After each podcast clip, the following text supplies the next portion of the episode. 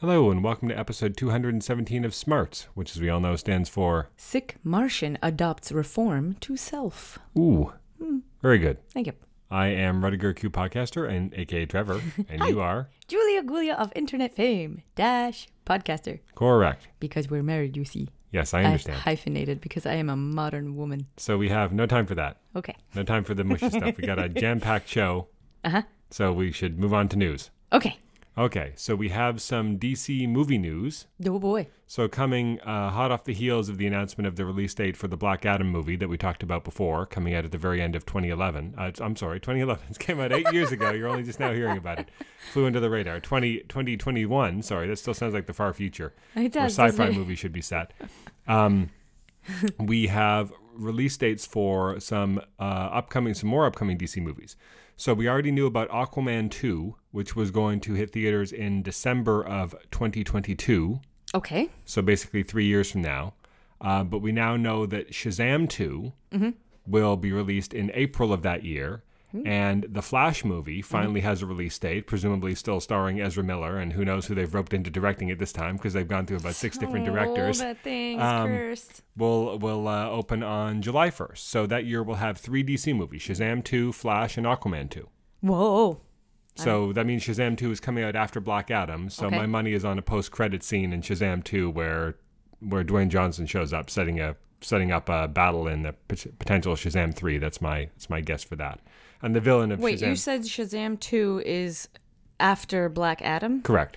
So then Shazam 2 would have a Black Adam post credit sequence? Well, because uh, Black Adam will presumably be set in like ancient Egypt or something, so Shazam's not going to be showing up in that. And we know that from the post-credit sequence of the first Shazam movie that presumably Mr. Mind and and Yes. Sivana again Yeah. will, will Team up. presumably be the villains of the second movie. But I'm guessing that the post-credit sequence will tease Black Adam. We'll see at the end of Black the end of Black Adam. We'll see him being imprisoned, Okay. you know, wh- wherever by the wizard. yeah. Um, and then the post-credit sequence of Shazam 2 will show him getting free or something, setting up a battle between him and Shazam, for the third movie. For the third That- movie. That would be my guess. Okay, that's what you're trying to say. Okay. All right. So we have so that's exciting. We finally have a release date for Flash. We knew Shazam 2 was happening. We just didn't know. And the director's coming back for Shazam 2. It'll be the same director, David Sandberg, I think his name is. Cool. And James Wan's coming back from Aquaman Aqu- Aquaman 2. We know we know that also.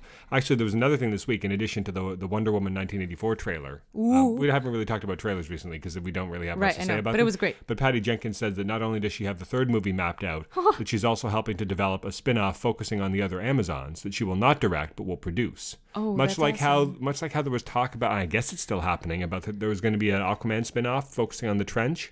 Okay. Remember that? Remember us Oh, talking yeah, about that? yeah. So there'll be presumably be an Amazon spin-off. Maybe folk. Maybe I guess the most logical thing to do would be like an origin story, like how Hippolyta and all the Yeah. others like came to Themyscira in the first place Yeah. and with Hercules and Zeus and like all those other characters involved. That would be the obvious thing to do because otherwise they're just on the island, right? There's not really a lot to.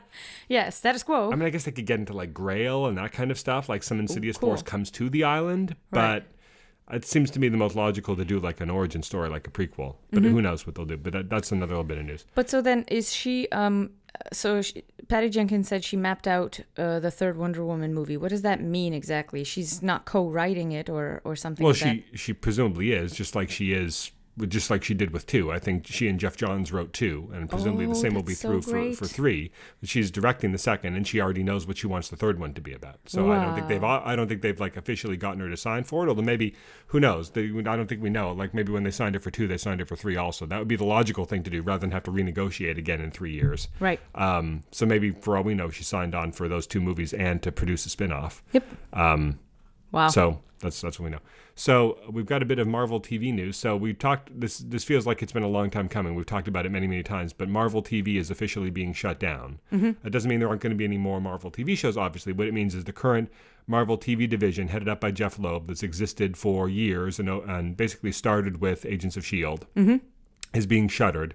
Um, the pro- the projects that are still in the works will continue, which is not many. Right. Agents of Shield is wrapping up this year. The the Helstrom series on Hulu is presumably still happening, although now that's the only one since the Ghost Rider series didn't end up happening. Right. And the last thing we know about are the the intertwined uh, cartoons for Hulu, like M.O.D.O.K. and and those Howard the Duck.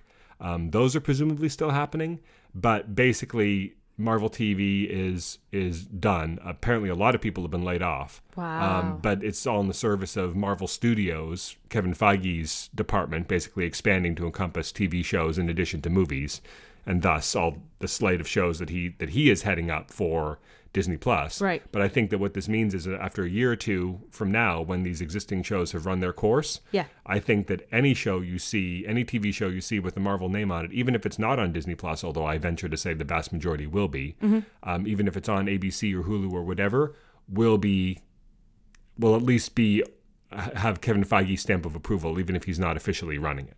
So I think that the I think that the age of the TV series being their own separate thing, but don't really affect the movies at all, like we've talked about ad nauseum, is over. Um, and we've said many times that we think this is coming, and now it's actually happened. So Wow.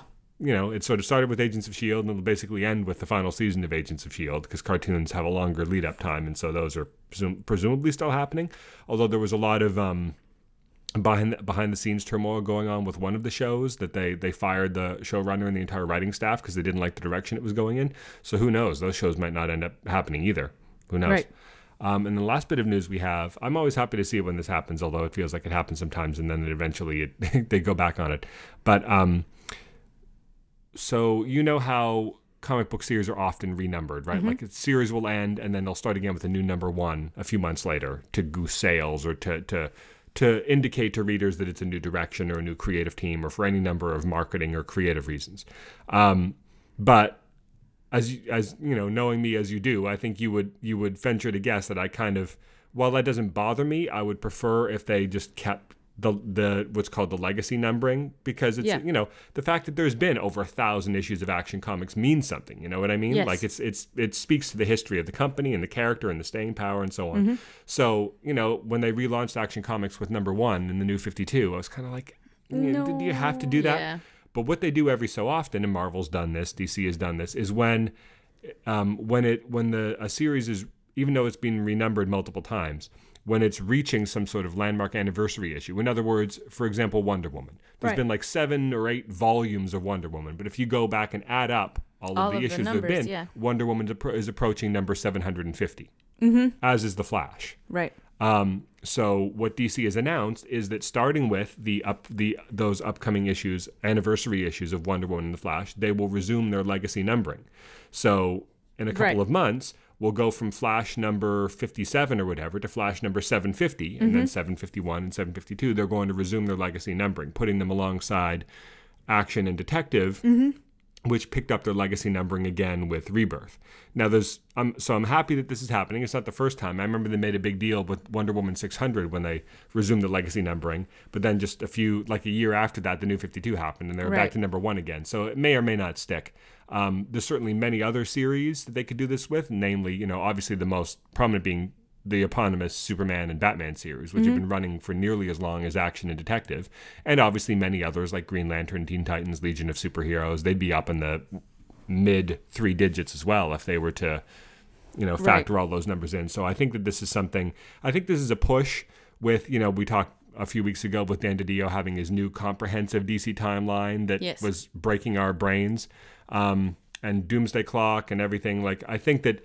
And DiDio said in the press release for this resumption of the legacy numbering that this is to show that that all the past stories matter. And Yes. Like, and so I'm like reading that. I'm like, what do you mean What by does that mean? um, but I think that this is a signal that I, I would expect to see this happening with more classic series like the ones I just mentioned, because I think this is something that DC is hot on right now, leaning into their legacy and their history and, and saying that every story counts, um, even if that is just lip service. Um, but I think that this is something we're going to continue to see more of. But I like it when they do this because I'm in favor of anything that sort of that acknowledges the history and and shows that everything is in play as opposed to just ignoring the past and pretending like everything is brand new. You know what I mean? Like Yeah. you don't need to do that.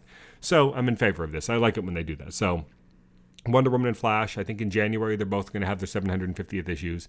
It's cool. They've got a bunch of cl- a bunch of classic creators coming back to do stories. They've got a bunch of uh, awesome artists doing variant covers. Like they've got they've got um, you know here's a cover that homages the 1930s. Here's a cover that homages the 40s, 50s, 60s, 70s, and then you go right up to like the 2000s where Jim Lee's doing a cover or whatever. Like Yeah. they've got an artist that sort of you know obviously a lot of the classic artists like H.G. Peter, the original Wonder Woman artist, passed away years ago, obviously, but they've got an artist who can sort of evoke his style. style? And then as you get to the 60s and 70s, you start to get to artists that are still alive, and so they can actually have the classic artists do those covers. Um, Mm-hmm. Wow, So that's it's nice when cool. Mm-hmm. they do that. But yeah, so that's that's something that's coming up. And that's it for our news. That's exciting. So what was your comic of the week? So this week I picked Superman, the con- number six, I think. Was it the Superman Up in the Sky, number six? Correct. Right. Um, the conclusion, oh, so many tears. The conclusion of the whole story where Superman leaves planet Earth to uh, cross multiple galaxies on a quest to save a little girl who's been kidnapped that um, needs saving. Um, and he is he is met with challenges along the way, including facing off against Darkseid and compromising a piece of himself in order to um, get just that further step in order to be able to save her and he does. And this is the issue where he brings her home and she like a classic beautiful little toddler you know older toddler kid girl is asking all sorts of wonderful, interesting, insightful, funny questions. And he is very patiently and lovingly answering every single one of them. And it really breathes life into who this character is and um, who both of them are. And um, and then at the end, when he finally gets her home, and she says, The one question I didn't have to ask you is, Why did you save me? Because I already know the answer to that one. It's because you're Superman. And I just, all the feels, all the feels. If you haven't read this particular arc about how he's fighting his way across the galaxy to reach her and how he's abandoned his home and left it vulnerable, and, and, just And yet that's he still, man- yet in, he in still the, manages in the first half I of the, the first story, he still manages to save, save her. everybody.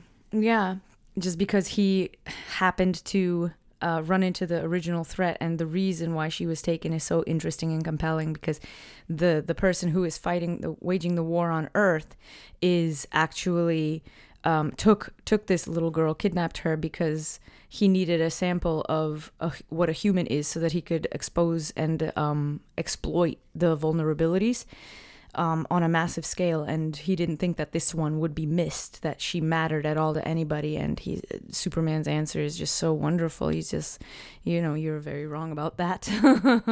um, no, sir, you're wrong. I think the first few lines that Superman had at all was just a polite refutation of whatever maniacal claim the bad guy was saying, you know, along the way. And it's just so well written and the the exchange between them on the way home is just so beautiful.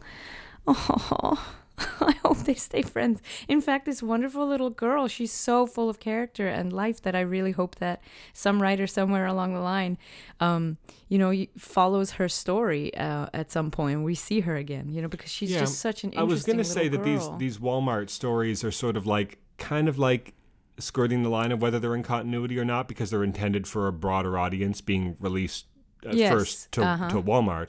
Um, and so they're sort of giving classic depictions of the characters, even in ways which they may not technically be in continuity these days in the main comics. Right. But I mean, uh, Bendis introduced Jinny Hex in Batman in the Bat what is now re- being repackaged as Batman universe, and then she showed up as a main character in his Young Justice series, so Yeah. it wouldn't be unprecedented. Yeah. Yeah. Awesome. So I, I think that it's interesting because looking at this, it's quite a contrast between something like this and King's, for example, Heroes in Crisis, because I think that it's it's it's um it's interesting. It speaks to his to his skill as a writer that the same writer could write. Because I guess broadly speaking, you could sort of separate Superman stories thematically into into two groups. Ones that treat him as an infallible icon, mm-hmm. and ones that show the flaw in his like perfect exterior. Right. And King in Heroes in Crisis, not that it diminished Superman in any way, but it said that his his flaw the whole point of Heroes in Crisis was that even though they're heroes, they still have our flaws. They still have their the same doubts, the same weaknesses, the same trauma, Right. the same pain that we have. And the whole point of that series was, you know, you have to deal with that pain and and Push past it, overcome sort of it, and take- somehow, yeah, like somehow, you can't you can't ignore it. You can't right? You try somehow to shove, have to shove it face aside it. Yeah. um, and that even the people we trust to save us, if anything, the people we trust to save us, we should take comfort in the fact that they're that they have the same flaws as us because it means that they're like us, you know. And- Exactly. And, moreover, the fact that people who are like us can do such amazing things mean that we can too, right? Yeah. Conversely, you have stories like this where Superman will succeed because he's Superman. Like there's there's no the fact that he is Superman means that he can win. The fact that he is Superman means that he can beat the Flash in a race. The fact that he is Superman means that he can save this this one life even though it's statistically impossible that he could find her. The fact that he's Superman means that he could stop an alien invasion without, you know, even Right. the fact that he's like Batman says it too, like climbing up from the rubble of all those alien robots. It's like what happened? It's like, well, he's Superman. That's what happened, right? Uh-huh. Yeah. Like even the characters in the story know that it's a fait accompli that Yeah. the day will be saved because Superman exists. And it sounds facile to put it that way, and in lesser lesser writers' hands it could be, but certainly there's many inspirational stories. The, mm-hmm. some of them are among my favorite, like All Star All Star Superman that, that Grant Morrison wrote is widely considered to be the best Superman story of all time, and it falls more into that group where even though he's Superman is gr- slowly dying in that storyline, he is treated as mm-hmm. you know a god basically, as Morrison often writes his characters as like bigger than human, you know. Um, and this falls into that group. But King has sort of written both sides of it, which I find Yeah, interesting because normally beautiful. writers are inclined to one or the other. Like, not to say that it's any knock against them if they can only write one and not the other. Like, Right. Mm-hmm. it's just their proclivities or the way they view the character. You know, Scott Snyder views Batman one way. Grant Morrison views him another. Paul Dini views him another. It's Yep. not that one is right or wrong, but a writer generally has a take on the character. Mm-hmm. And the fact that Tom King could write the icon and the fallible human Yeah. you know is i think if you look at bendis for example his writing like in the issue of superman we read this week Yeah. He's writing him as like a regular person right he's Yeah. not writing the imperfect icon right he Right. doubts he doubts himself he has doubts about what's happening with his father with his son with his role in this new united planets he doubts whether it would be correct to take the step that he takes in this issue Yep. he does he's doubting himself every step of the way but the superman that tom king is writing this never doubts himself you know what i mean Yeah. he always knows what the right thing to do is because he is superman Mm-hmm. it's like ipso facto you know what i mean Right, right. I just find it interesting. But yes, I that that would be my pick also. But just you know, so we don't, for the sake of avoiding redundancy, I also wanted to give a shout out to uh, the second issue of the Green Lantern Black Stars, which is the Oh, current nice. sort of uh, interlude in Grant Morrison's multi-season The Green Lantern arc, where Controller Mu has, which is a dumb name, maybe it's supposed to be Mew. Which, although that's a Pokemon, but if it's supposed to be like the Greek symbol, it's Mew and not Mu. But anyway, um, Well, it's, technically, it's spelled M-U, so I It's spelled M-U, but I know, but actually in Greek, and I know because I took ancient Roman Greek. Is it uh, pronounced Mu? It's Mu. It's yeah. not not like the Pokemon. Nope. Um, anyway, um, he is he has sort of tricked Hal, tricked manipulated Hal Jordan into using the God Machine to rewrite reality, so the Green Lantern Corps never existed, and all the Green Lanterns are Black Stars now and always have been, and Yeah. all you know they're taking over the universe with their you know mind Yeah. control and and and you know everything is perfect philosophy. Um, but what I really enjoyed about this one was the uh, I, I mean. Grant Morrison can be a bit of a I don't know he can be a bit of a scamp sometimes like it's a, like if any other writer I don't think D- DC would let him go although I could see Mark Russell getting away with this stuff too because his stuff is also very subversive but when Hal Jordan comes to Earth and Superman's telling him about like the state of Earth and they're, they're talking about like the state Yeah. of the, he's like I don't know like like it's over in the Justice League. There's always like some crazy. It's just one crazy cosmic force after another, and nothing even makes sense. And they're always introducing these new layers.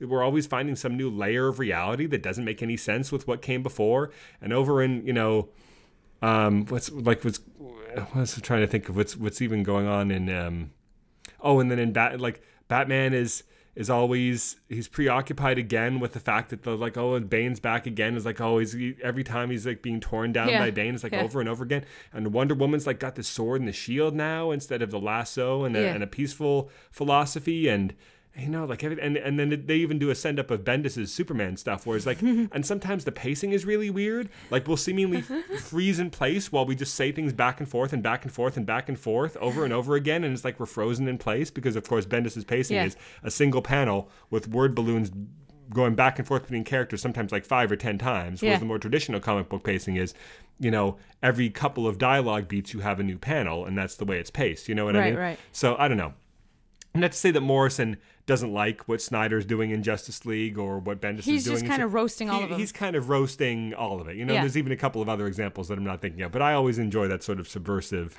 subversive stuff Chin. Uh, um, it is because th- those takes are are very different than what Morrison Yeah. will do. Although I think that Snyder's. Snyder's Justice League with all the crazy multiverse stuff is really heavily informed by Morrison's own multiversity and things like that. So he, but he's he's sort of it is kind of different in that he's, he's introducing these new crazy cosmic entities and oh now there's this dark multiverse. I feel feel like Morrison kind of rolled his eyes at that a little bit, which is fine because he's kind of earned the right to do that. but I got a kick out of that. And I also wanted to give a tip of the hat to Deathstroke number 50, um, which I thought was a really good wrap up to Oh, the series. that was pretty good. Um, a wrap up Jericho's arc and Rose's and the, introdu- the introduction a few issues ago of this older, like eviler Deathstroke. Yeah. Uh, we What didn't quite know where he came from, and this one we find out that he was sort of brought from the sent from the dark multiverse by Raven. It was Yeah. like he was like ejected from his world, like we don't want to deal with you anymore because he murdered most of the Titans. Yeah.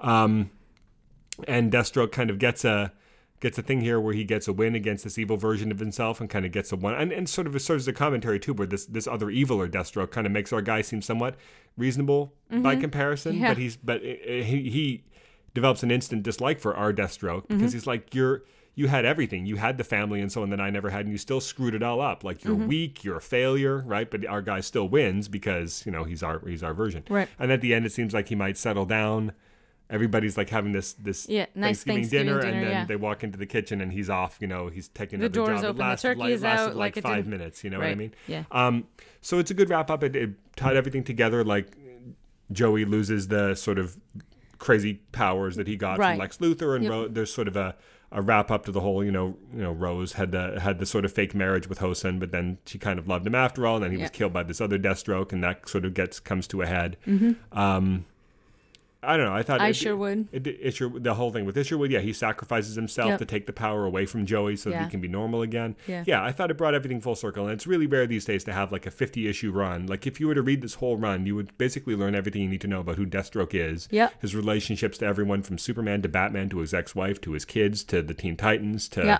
everything else.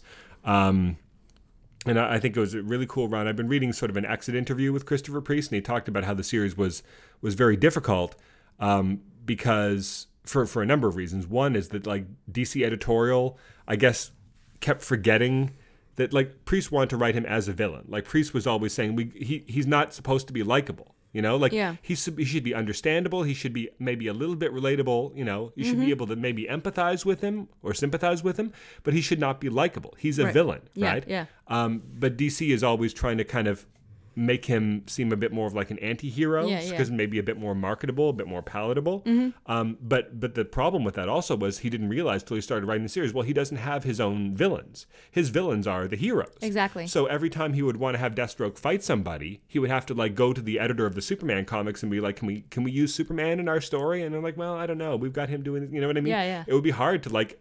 Find characters for him to fight because Right. he'd always have to go hat in hand to the editors of like the Bat Office or the Superman Office or, Or the. Titans office. Or like imagine how hard it was to get clearance on the story arc where he even dangled the possibility that Damian might be Deathstroke's biological Yeah, son yeah. instead of Batman, right? Yeah. That probably had to go through 15 levels of clearance because Damian's a hugely popular character, not to mention Batman himself, right? Of course. So it was a very difficult series to write from an editorial perspective.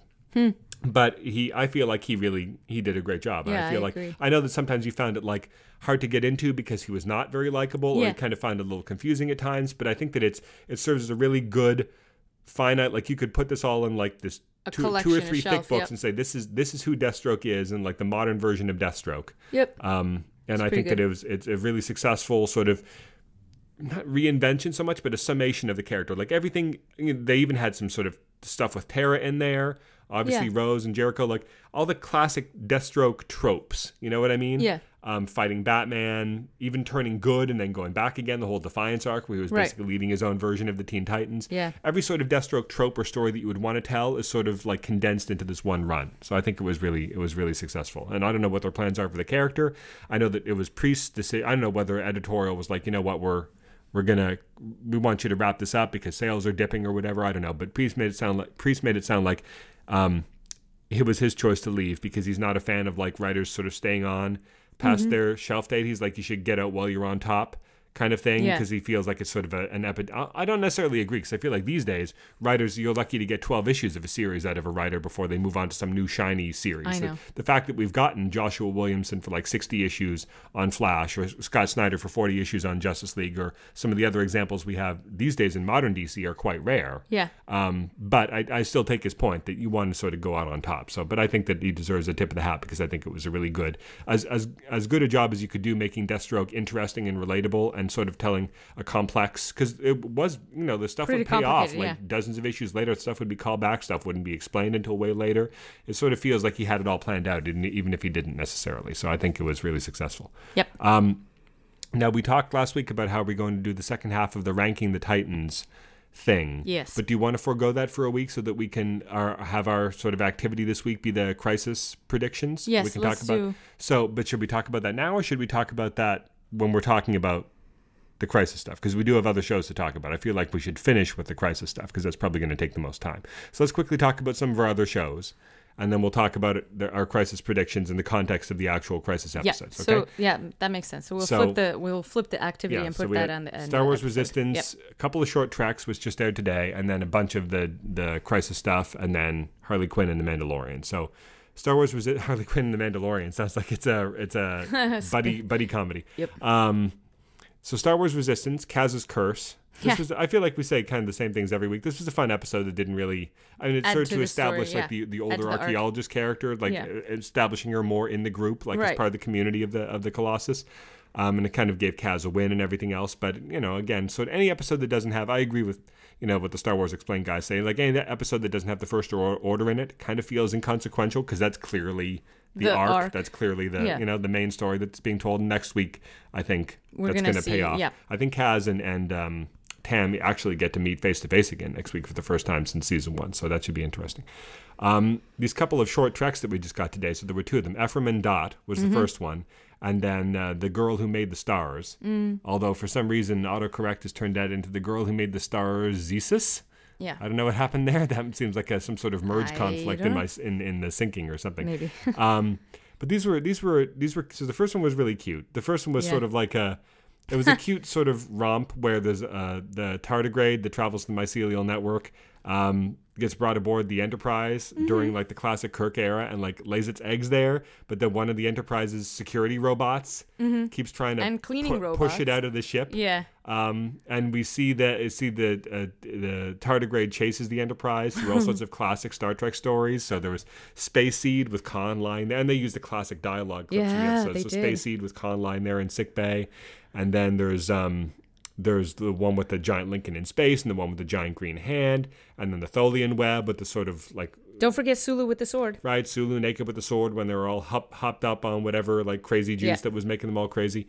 Um, I don't know the classic series episodes obviously as well as I know some of the later stuff. Um, and then the ship changes, and suddenly we're in the movie era with like the refit Enterprise. Yeah. And we see it being attacked by the Reliant in Wrath of Khan, and then we're like, uh oh, I know where this is going because the very next movie, of course.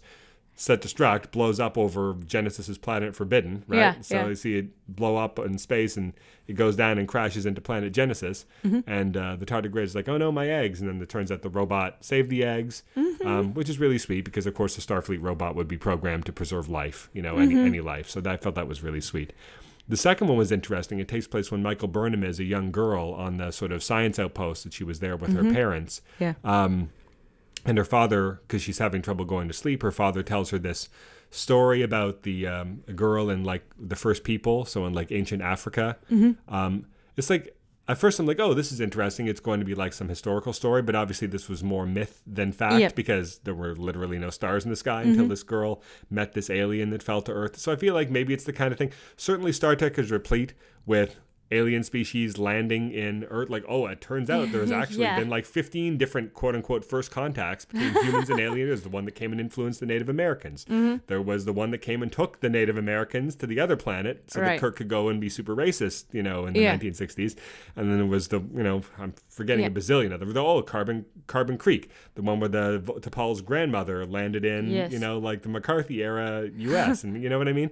Um, so it could be informed by something that really happened, although obviously, how would they know if this had really happened, right? There'd be no, and you know, so it's basically a myth. But it's cool to see like the sort of formative stories that Michael was told growing up that sort of empowered her, you know, and the animation in these is beautiful. So the first one is done in sort of a style kind of similar to Star Wars Resistance, like you, you could say, like very flat colors, um, almost sort of a cell shaded look. And the second one is sort of more to make a broad generalization, more Pixar-like. Yeah, yeah. Um, with a lot more um, Definitely focusing on 3D animation. more yeah. realistic, more re- well, they're both 3D animated, but the second one had, me- had yeah. more realistic lighting. The lighting is part of what makes a huge difference. The lighting and the shading is really the difference between the sort of flat cell shaded look you see in something like Star Wars Resistance Right. and the more realistic look you got in something like Clone Wars or Rebels. It's really mostly in the lighting because the level of detail wasn't really that different between the 2 Mm-hmm. although it was you know a little bit more in the second one. It's really more just the lighting and the you know the art direction.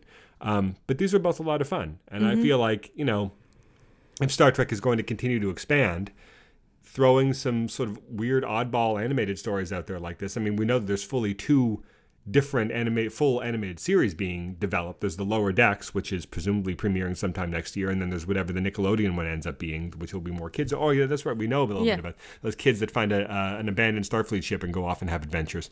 Um, but if there's if there's going to be like more and more Star Trek on the air simultaneously, yeah, like tell you know what I mean? Like Yeah. I don't think you necessarily want to have a whole series about this tardigrade that flies around, you know, having adventures with the Enterprise repair robot.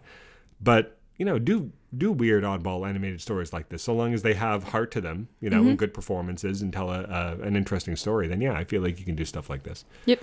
Um, so let's see what else. Harley Quinn. This one was still a lot of fun. I think maybe I didn't like it quite as much as the first one. The first one to me had more like laugh out loud moments, but this was a lot of fun. Again, like I feel like if if uh, the first one introduced us to to like the best version of Commissioner Gordon ever, this one maybe introduced us to the best version of Bane ever, which is the guy who is basically has a mumbly Tom Hardy voice, but is constantly put upon.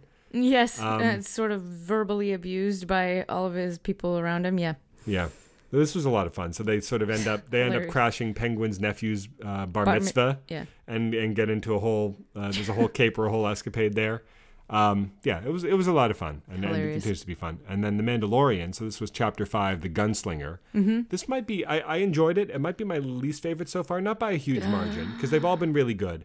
But if this one just felt even the last one, the last one didn't necessarily feel like um cru- uh, crucial story the one where they were like the seven samurai thing Yeah. um, not that it needs to be like, to, not that it needs to forward the arc necessarily to be a really enjoyable episode, but I feel I feel like you, this one felt sort of by the number. Like I know it's a classic. These are all like sort of classic Western or samurai or or sci-fi story Right. tropes that they're kind of doing. Yeah. But usually I feel like there's a bit more of a spin on them. Mm-hmm. Um, this one just felt like oh, there's this young rookie bounty hunter that he helps. Um, but then it turns out that you know he's actually a bit more savvy than the Mandalorian thought because he sort of makes this deal with Ming Na Wen's character Fennec Shand.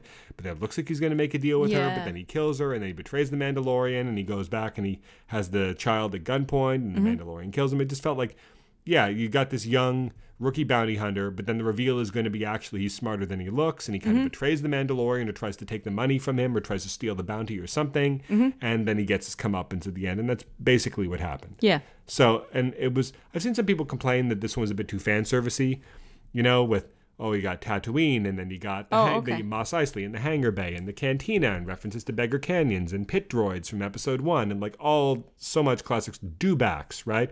Tusken Raiders, swoop bikes, like s- every classic. You're saying words, half of which I don't know. well, which of those words didn't you know? What's a swoop bike? The swoop bike, the speeder bikes, the, the hovering speeder bikes that they rode out into the, the desert. You Oh. All right. recognize all the other words I said. I uh, uh, I can't even. We were just talking about tardigrades, so that's a big jump from that to You this. haven't contact shifted over to Star Wars land yet? Yeah, but anyway, Oh, I mean, I- it got a bit of it got a bit of flack for being too fan servicey. Like, oh, let's just throw in everything you know. If you're gonna it was go, nice. It, the I like planet the just happens to be. Tatooine, and Okay. Mos Eisley just happens to be the place he lands in Tatooine. It happens to be the exact same hangar bay that they've had the Millennium Falcon, and he goes into the exact same cantina. Like, at least when they had Tatooine in Episode One, they found Anakin in Mos Espa, not Mos Eisley, because it's like, yeah, there's more than one city on this planet. Why it wouldn't need to be the same city, right? Like, I feel like that's No, the yeah. minimum amount of effort. But here, it's like, oh, all the Tatooine stuff, you know, back again. So it did feel like a little fan servicey in that way, but I don't know. That, that didn't bother me so much. It, it, the the last few episodes have been all new new characters, new planets, so I don't mind it being a little fan servicey now. Yeah. Um, but it it felt like uh, more predictable than the other episodes. But um, so we've got actually multiple episodes of some of these shows. Like we haven't talked about the Black Lightning episode before Crisis. We haven't talked about the Flash episode before Crisis. But I feel like we we're pretty safe just mostly talking about the crisis stuff. I don't even know where to start with this. Obviously, we could talk for a long time. Do you want to do my predictions first before we before we talk about the? I think you should run this ship, yeah, because Okay, I, well, I didn't even have time to do the predictions. So I just jotted some of these down in the airport the other day. So it took me like it didn't take very long. So so I think I actually looking at these now, I think I'm I might I don't know. Obviously, it's hard to say. Obviously, a lot of these are still to be determined, right? Because there's still two more parts. Yeah, Right. yeah. So from like, oh, this character's going to die. Even if they died, they might still come back, right? So I obviously can't we can't give a final ranking on this until January okay. but I feel like I'm doing pretty good on this. So so I came up with ten predictions of varying, Okay. and some of these is because like some of these are are gimmies and others aren't. Like some of these like oh based on you know the blurb for the episode or based on like the the the teaser or the trailer that they released for this. I'm like okay, it's pretty obvious this is going to happen. So some of these I'm not I'm not coming from zero on these. I've been I've gotten It's been suggested. No, No. not spoil. I mean they they they release an ad for the show. Yeah, yeah, yeah. And I watch like you know what I mean. Like I can't be.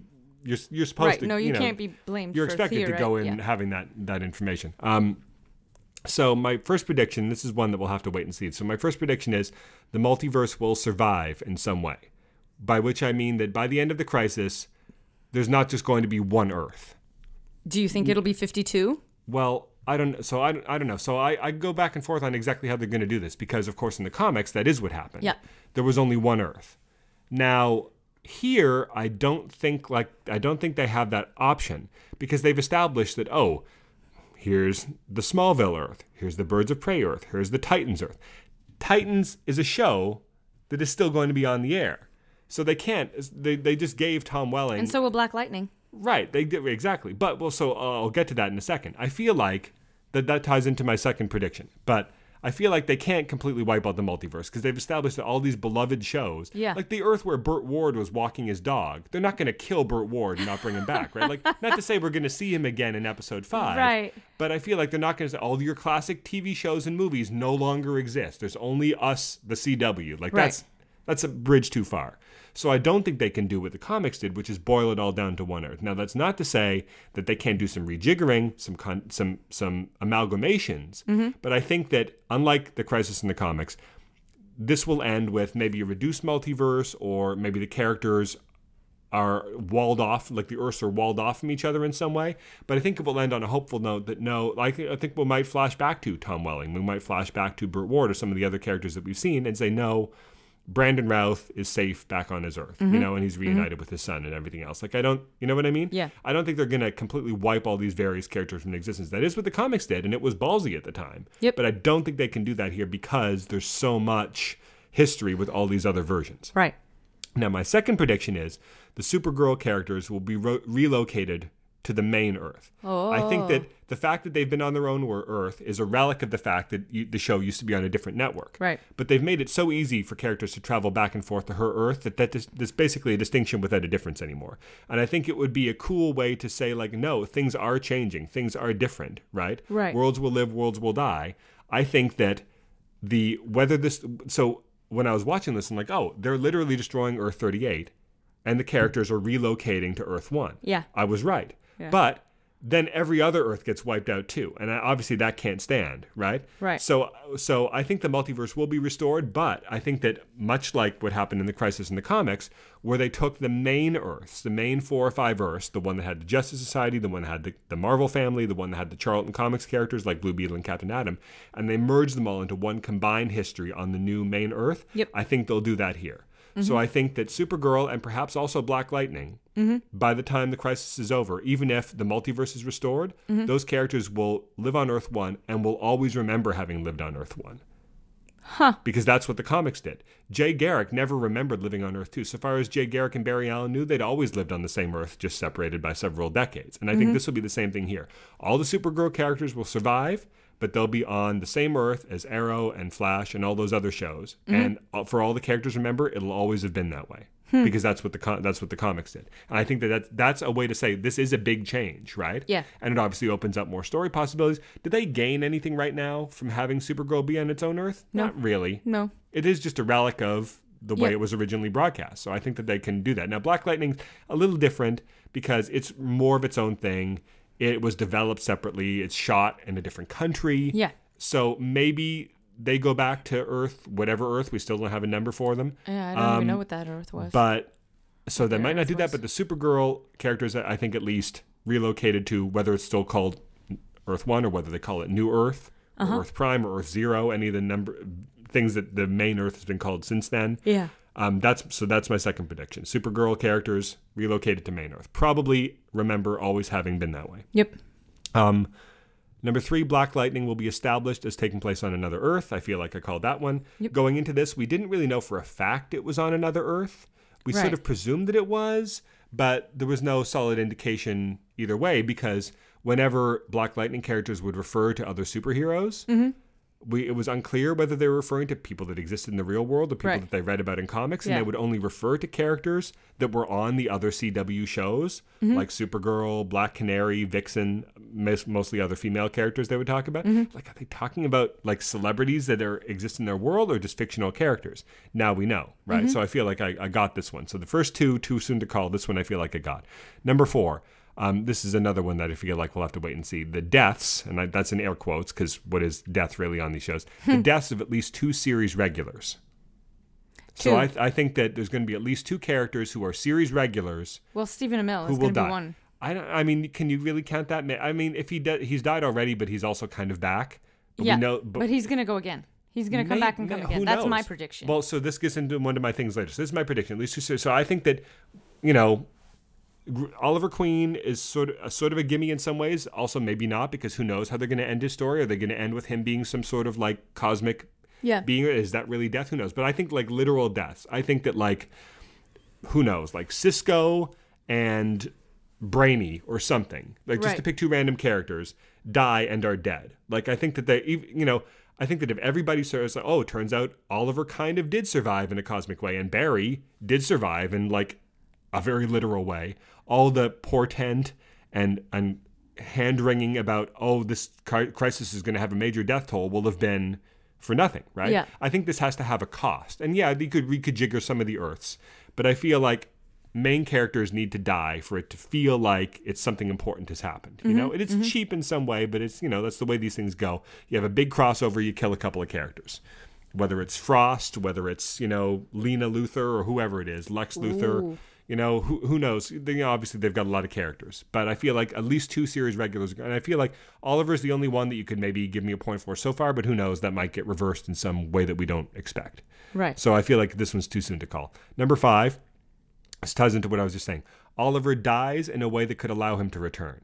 So I feel like we, this kind of happened already, but it could happen again, right? Like Right. he's died, he's kind of been brought back, but you're presuming he's going to die again in a more final way. But my prediction is that however he goes out, it will be in a way that leaves the door open for a possible return by him in like a guest appearance or something in the future without Right. having to resort to, oh, it's a version of Oliver from the past or it's a version of Oliver from an alternate Earth. They could obviously still do that and it'd be a way to bring the actor back. But I feel like Oliver and Felicity are going to go off to whatever cosmic heaven we saw the monitor usher future Felicity to at the end of last season. But much like when Earth 2 Superman and Lois and Alexander Luthor of Earth 3 and Superboy Prime were ushered off to their cosmic heaven at the end of Crisis on Infinite Earths, they were preserved because they were like, this is the original Superman and his wife. This is, you know, we, we're not going to kill them off. We don't want them to still exist anymore. They're going off someplace where they can't, they can never return, like, mm-hmm. but they have peace. But then eventually they did return, and I feel like there will be just a hint that maybe we haven't seen the last of of Green Arrow. That's mm-hmm. that's my suspicion that mm-hmm. it will end on a way like he's passed the mantle on to his daughter, he's inspired an entire generation of heroes, he's gone off to his reward with his wife, but maybe, you know, like King Arthur, Yeah. when maybe if the world when the world needs him again, he might there's a way for him yeah. to come back. That's my suspicion because Stephen Amell has said that, you know, these shows and these producers and this you know this character has given him so much Yeah. that he feel like he'd be he'd be a complete ass if five years from now they called him up and said, "Hey, we're doing the final episode of The Flash. Do you want to? Can you come and shoot a scene for us? Because I feel like it'd be really cool." If he says, "Of course, I'm going to say yes," right? Yeah. Like this this this show has given me so much that I could never not say yes to something like that. So I feel like if he's game, they're gonna do it eventually. Yeah, So. yeah. And it could be like a past version or an alternate Earth, but I feel like that wouldn't be as powerful as having it be like Yeah. the Oliver Queen. So that's that's my prediction. Okay, now we get into some that are a bit more gimme. So number six, Tom Welling will not wear a costume. I got that one right. Yep. But who knows? He might show up again in the conclusion as you know he's been depowered, Yeah. which we'll talk about. But who knows, Mm-hmm, right? Um, so I feel like I got that one. Uh, number seven, we will hear the John Williams Superman theme and the Shirley Walker Batman theme. We've heard pieces of both. We heard the John Williams Superman theme. I feel like maybe we, I get we one. Sure, we we did no, hear we some heard of the, the, Danny Walker. Elfman. We heard the Danny Elfman Batman theme. I Mm. feel like maybe you could give this to me because Batman the Animated Series used the Danny Elfman theme as the for the opening titles, but it is a different theme than the Shirley Walker's than Shirley Walker's Batman theme for the character in the context of the episodes. It wasn't the But in the scene with Batwoman, you heard a little bit of it in the very beginning. When you heard Danny in the Elfman's theme from from the movies, but that is which was used in Batman the Animated Series, but is not the theme composed by Shirley Walker for the cartoon. So I feel like you can't really give that one to me. It's you know those those are two different pieces of music, even if they were both used in the cartoon. So, but I did get I did call the John Williams one. Yeah. Um, even though they said that they weren't able to get the rights to it, I felt like nah. I, something tells me that they're going to try harder, and they were able to. Apparently, they were able to clear the rights at the last minute Yeah. to use it, and they didn't just use the John Williams Superman theme. They used "Can You Read My Mind" when Brandon Routh's Clark Kent met Bitsie Tulloch's Lois Lane, right? You and you you noticed it too. Do you remember? Um, so I feel Uh-huh. like maybe you can mostly give that one to me. That's maybe like 0.75 points or something. Um, number eight, this is another one that remains to be seen. We haven't gotten this. There, there'll be a nod to the DC extended universe, which is to say the current movie universe. You know, the Henry Yeah, Cavill, Ben yeah. Affleck movie universe. Not to say that Ben Affleck is going to show up in this, but I feel like they could like use some stock. f- They could use some footage from one of the movies and cut to that. You know, mm-hmm. much like they cut to like Hawk and Robin and at the beginning of the first episode on the Titans Earth, right? And I think they, that was Oh, I think that was just footage from a Titans episode. Yeah. I think they could do the same thing here with Henry Cavill, and that would be so cool to see that on TV. But it's not going to be Right. new footage. But I feel like there will be a nod to the fact that that is the current movie universe exists. You know, Gal Gadot shows up for two seconds or something, but it's just footage from Wonder Woman, but still establishes that she's out there somewhere. You right. know what I mean? Haven't gotten it yet. Might get it. I feel like that's an obvious thing to do if they were able. I'm sure they tried uh, to get the rights to be able to do that, but who knows? Um, Number nine, this is just this is like my bugbear, but I don't know if this. there will be the by the end of this, there will be an explanation for even though Green Arrow and the Canaries is going to take place in 2040, there will be an explanation for why Dinah and Laurel won't have to wear old age makeup. I'm going to continue to harp on this because I really don't think they're going to do that. Yeah. So maybe whatever new future exists as a result of time Yeah. travel shenanigans here, um, are Dinah and Laurel have to go to the future with Mia to help her, and so that's why they can continue to be young and attractive. like I, I, I Continue to be young. I still don't think they're going to put those two actresses in, in goofy old, Old age age makeup, makeup, for yeah. seven years. I just don't think they're going to do it. Yeah. So I think that this crossover will somehow give them. Now, I could still be wrong about this because who knows? The final episode of Arrow might explain this, but technically that's not part of Crisis, right? So Crisis might not explain this. There Right. might still be an explanation, so I might not get this one. Um, and so this is another one that remains to be seen, although I've gotten part of this so far. So number 10, final prediction unannounced guest stars.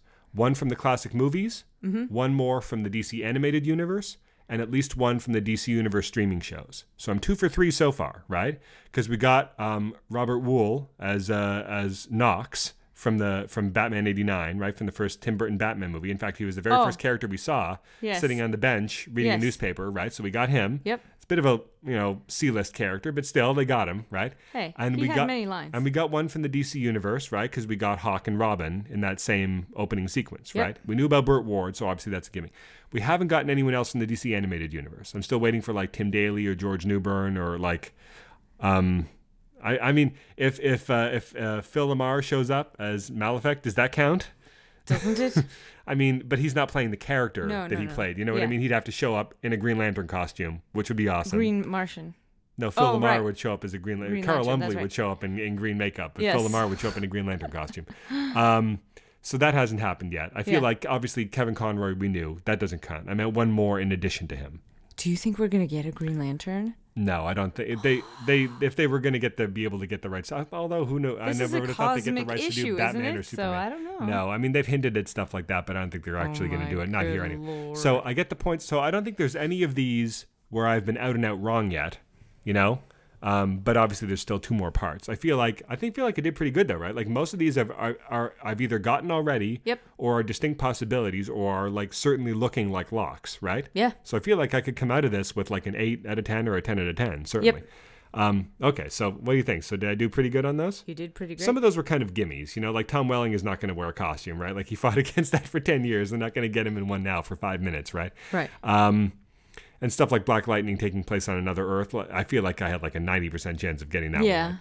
Um, okay, so let's talk about the actual the actual episode. So I don't even know where to start with this because we got three whole episodes, four if you count Black Lightning.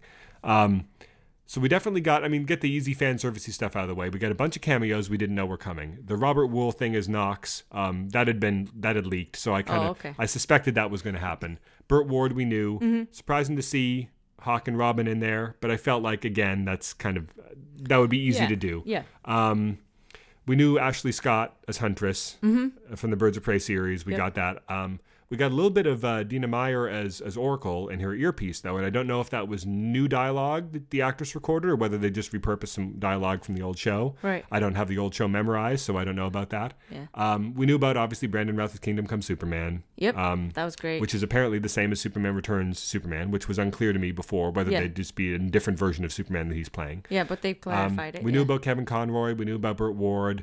Um, who else am I forgetting? Oh, Wil Wheaton shows up for five seconds, I know that was great. which isn't just which is which seems random, but he has played. He played Aqualad in Teen Titans. He played Cosmic Boy in the Legion oh, cartoon. so that's he's oh, there you go. There's There your one more from the go. from the cartoons. Although technically, He wasn't Teen Titans and Legion of. Superheroes were not part of the DC animated universe. They were DC cartoons, but they weren't part of the Bruce Timm. but also, he was not playing the character because you would have won it with Phil LaMarr.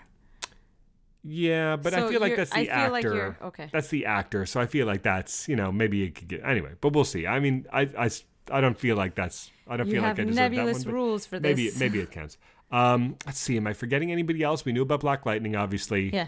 Um, we knew about John Wesley Shipp coming back as the Flash from Earth ninety. Yep. Um, I think that I'm. I feel like I'm forgetting something, but I think that's most of it, right? Yeah. Um, yeah, I mean, uh, but We didn't get Mark Hamill.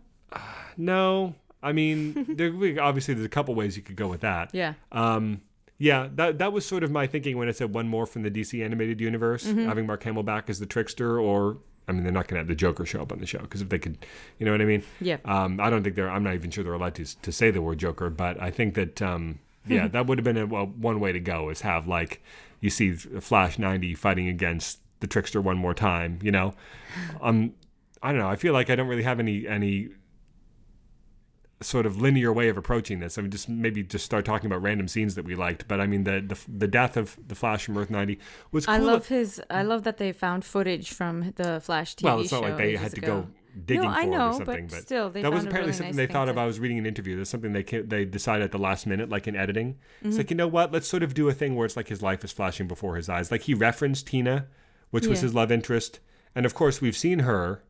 Uh-huh. Much in the same way that they had John Wesley Shipp play Henry Allen and Jay Garrick, they had the actress whose name I can't remember who played Tina McGee. We've seen Tina McGee on there's a Earth One Tina McGee. We've seen her several times. The the head of the sort of rival science corporation. Okay. Do you, do you No, I recall no this? idea what she's been on talking the about. show four or five times. She's like, you know, she looks, you know, like she's in her 50s or 60 now, and she's the head of another science corporation in Central City. Oh, they've they've come across her several times. Didn't Killer Frost? Uh, sorry, didn't Caitlin? Uh, Not the same as Killer Frost's mother. Different character. I understand. D- yeah. She used to work for her, I think, Yeah, or something like that. saying. Yeah, yeah. Like and they've done other things too. Like they had a guy that played uh, a cop in the old Flash show, played the mayor on this one. and He was supposed to be the same character. And then, of course, they had Mark Hamill, and then they had the the woman who was Mark Hamill's henchwoman back in the day come back also as the mother of the new trickster. Yep, you that's right, yeah. So they've they've done a lot of stuff. What's cool about this is that. They could have just had Burt Ward show up. They could have, and I guess they kind of did. What's But her they- name? Terry. I can't remember. it- who? The actress? What? Who? The the one the tricks, Playing- trickster's Oh, I don't remember. ex slash new trickster's It doesn't mom. matter. Um, they could have just had. I mean, they already had Brandon Routh on the show, but they could have had Kevin Conroy show up in some some role. You know, they could have had Brandon Routh show up in some role. I mean, obviously he's already on the shows. But what's cool is that they didn't just have Brandon Routh show up in some role or whatever. Like Brandon Routh is playing, for all we can tell, the the an older version of the character he played in Superman Returns. Mm-hmm. Tom Welling didn't just show up in the background of a shot. Yeah. This is I mean, depending on how you look at it, I guess you could say like there's there's nothing telling you that this has to be canon to Smallville, right? If you don't like what they did with his character here, Yeah. it's sort of you can sort of consider it to, to be separate from Smallville. But I think the intention on the part of the writers and the part of the actors is that this is the same Clark Kent that he played on Smallville. Mm-hmm. This is the same Huntress that Ashley Scott played 15 years ago. This is the same. I mean, this isn't the same Batman that Kevin Conroy played. It's none of the versions of Batman that he's played. So I guess that's an exception there. But this is the Superman Returns Superman. He references, you know, he references his son Jason, which is a character that has not existed by that name in any other version of Superman. You know, Yep, yep. they've kind of taken the Superman Returns Superman and given him the Kingdom Come Superman's fate and costume, but it's still supposed to be the same guy. You know, and that that's cool. Like they could have just had these actors show up in random roles, but instead they sort of canonized all these disparate versions. You know, like nobody.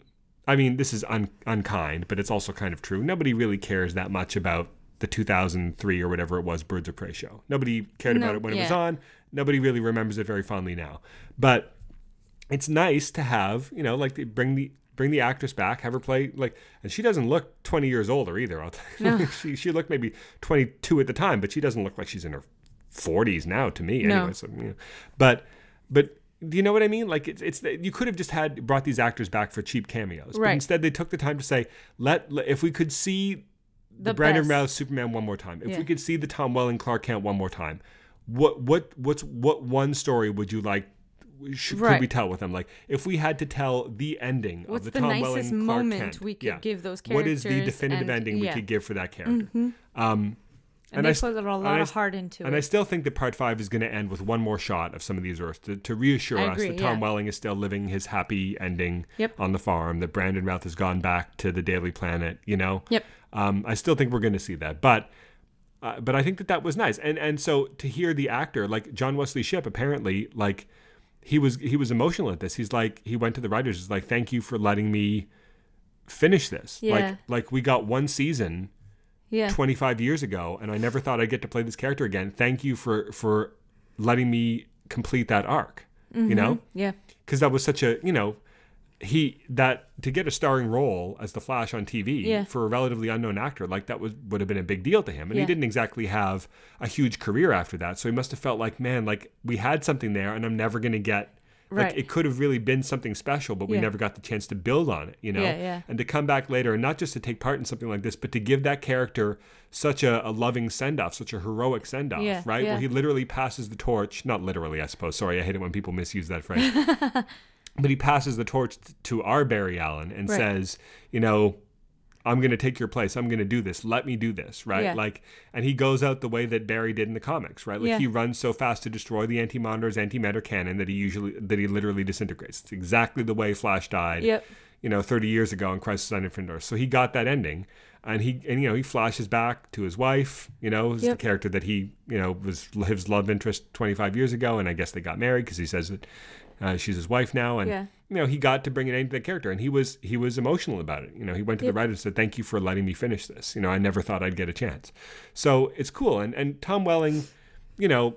Tom Welling has a complicated relationship with that role. Like he he sort of viewed it in an interesting way where he didn't see himself as playing Superman. He never wanted to put the costume on. That was the way that he was Right. able to get into that role, saying, "I'm playing this person named Clark Kent. I'm not playing this superhero, this this Right. cartoon character, basically, right?" Um, so I mean, I'm of mixed I'm of mixed minds about what they did with his character here because 10 years of Smallville, the build up, the constant build up of characters, everybody telling him that he had this huge destiny. Jor-El was telling him, Jonathan was telling him, everybody people from the future, the Legion, Booster Gold, mm-hmm. everybody was telling him he had this huge destiny and in 10 years of build up, he finally becomes Superman. And the very next time we see him, oh, he was Superman for a few years and then he gave up his powers. Mm-hmm. And I feel like that, eh, like Yeah. something doesn't sit right about that. But obviously, he gets a happy ending, which is great. Yep. We do know that he was Superman because the final episode of Smallville mm-hmm. ended with him becoming Superman, and then it jumped forward seven years, and he mm-hmm. was still Superman, and he and Lois were finally about to get married, and mm-hmm. Luthor had just become president, which they reference here. Um, so this is about a year or two after that. So he's only been without powers for a short period of time. He had a career of seven or eight years as Superman, which is not nothing, and now he gets to retire. There was the whole Smallville season 11 comic, um, which may or may not be canon here. They don't really do anything to to include it, but they also don't do anything to refute it.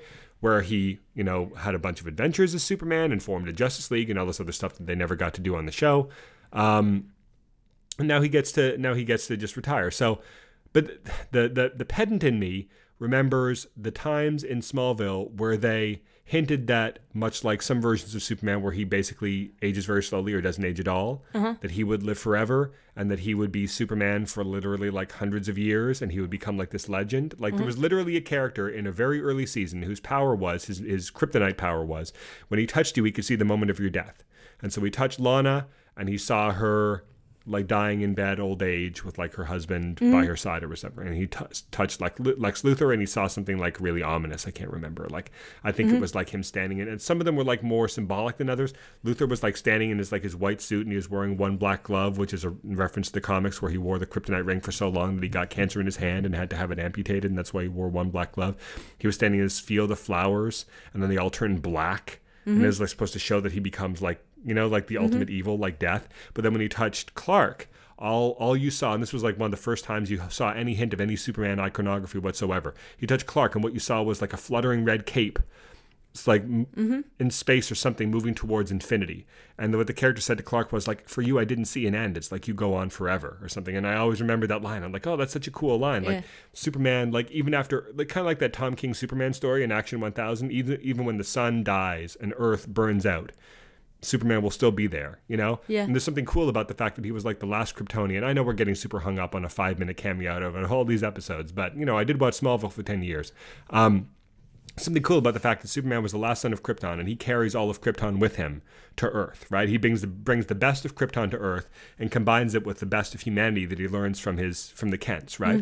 And even billions of years from now when Earth dies out, he does the same thing again. He carries he he you know whether Yeah. he's the last of humanity, whether humanity is is moved out into the stars, you know, and done mm-hmm. whatever the whole Star Trek thing.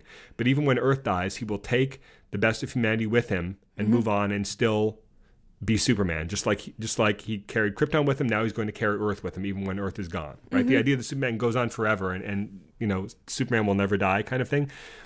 I, I this I, there's a bit of that that I like, and so when they hinted at that in Smallville, I'm like, oh, that's really cool. This seemingly flies in the face of that. Yeah. But obviously, there's any number of ways. I don't think we're ever going to get any closure on. I think this is the closure, right? Right, this is the right. last time Tom Welling's going to play the character. But if you want, in your mind, obviously. There's any number of ways you can could imagine he, get gets his his, power- powers It back, happened yeah. in Superman 2. He gave up his powers to be with Lois, and then 10 minutes later, he realized he needed them back, so he went to the fortress and he got them back, right? Yeah, yeah. So maybe he gets uh, like 10, 15 years of retirement here to be with Lois and raise his kids, and then there's some new threat, and he Yep. has to get his powers back, and then he has them till the end of time or something. Like you can easily imagine a way that they could Yep. that they could put those two together. But and I do think that it is nice. Obviously, he gets his happy ending. Erica Durance shows up as Lois Yep. one more time. Obviously, not hard to get her. She was already there as, as Alura in the first part. Yep. Um, but he gets the happy ending, and there's something appropriate about the fact, like if he'd shown up in the suit, in the Superman suit, Yeah, yeah. that would be cool because we waited like 20 years to see that. But there would be something wrong about it too because that was never, you know, his intention. That was never who he played. He played Clark Kent. Mm-hmm. A person, you know, a human, basically, a person, right? So there's something fitting about the fact that when we see him one last time, he is now fully human, and he's still not wearing the suit, and we'll never see him wear the suit. He's he's like the one version of Superman that even though he was Superman, Yeah. we never got to see it. He he was Clark Kent, a, a normal kid, Mm-hmm. kind of still, although his powers were developing when we first met him. And when we see him for the last time, he is Clark Kent, more human than ever, mm-hmm. and yet still recognizably Superman. You know what I mm-hmm. mean? Like there's something poetic about that. And so I do kind of like it. And he was great. He had the theme where Lex Luthor shows up and he's like, you don't look like Lex Luthor. Like, Yeah. he doesn't look You're like Michael Lex. Rosenbaum. You know what I mean? Yeah, yeah. And it's like, what, the president is in town? Right? Because he's don't supposed to know. be Yeah. president. Um, and Luthor, that, that was cool. I mean, Jon Cryer was great in all of these, but he's like, so weird. On this Earth, Superman is Clark Kent? Yeah. That would be unthinkable where I come from.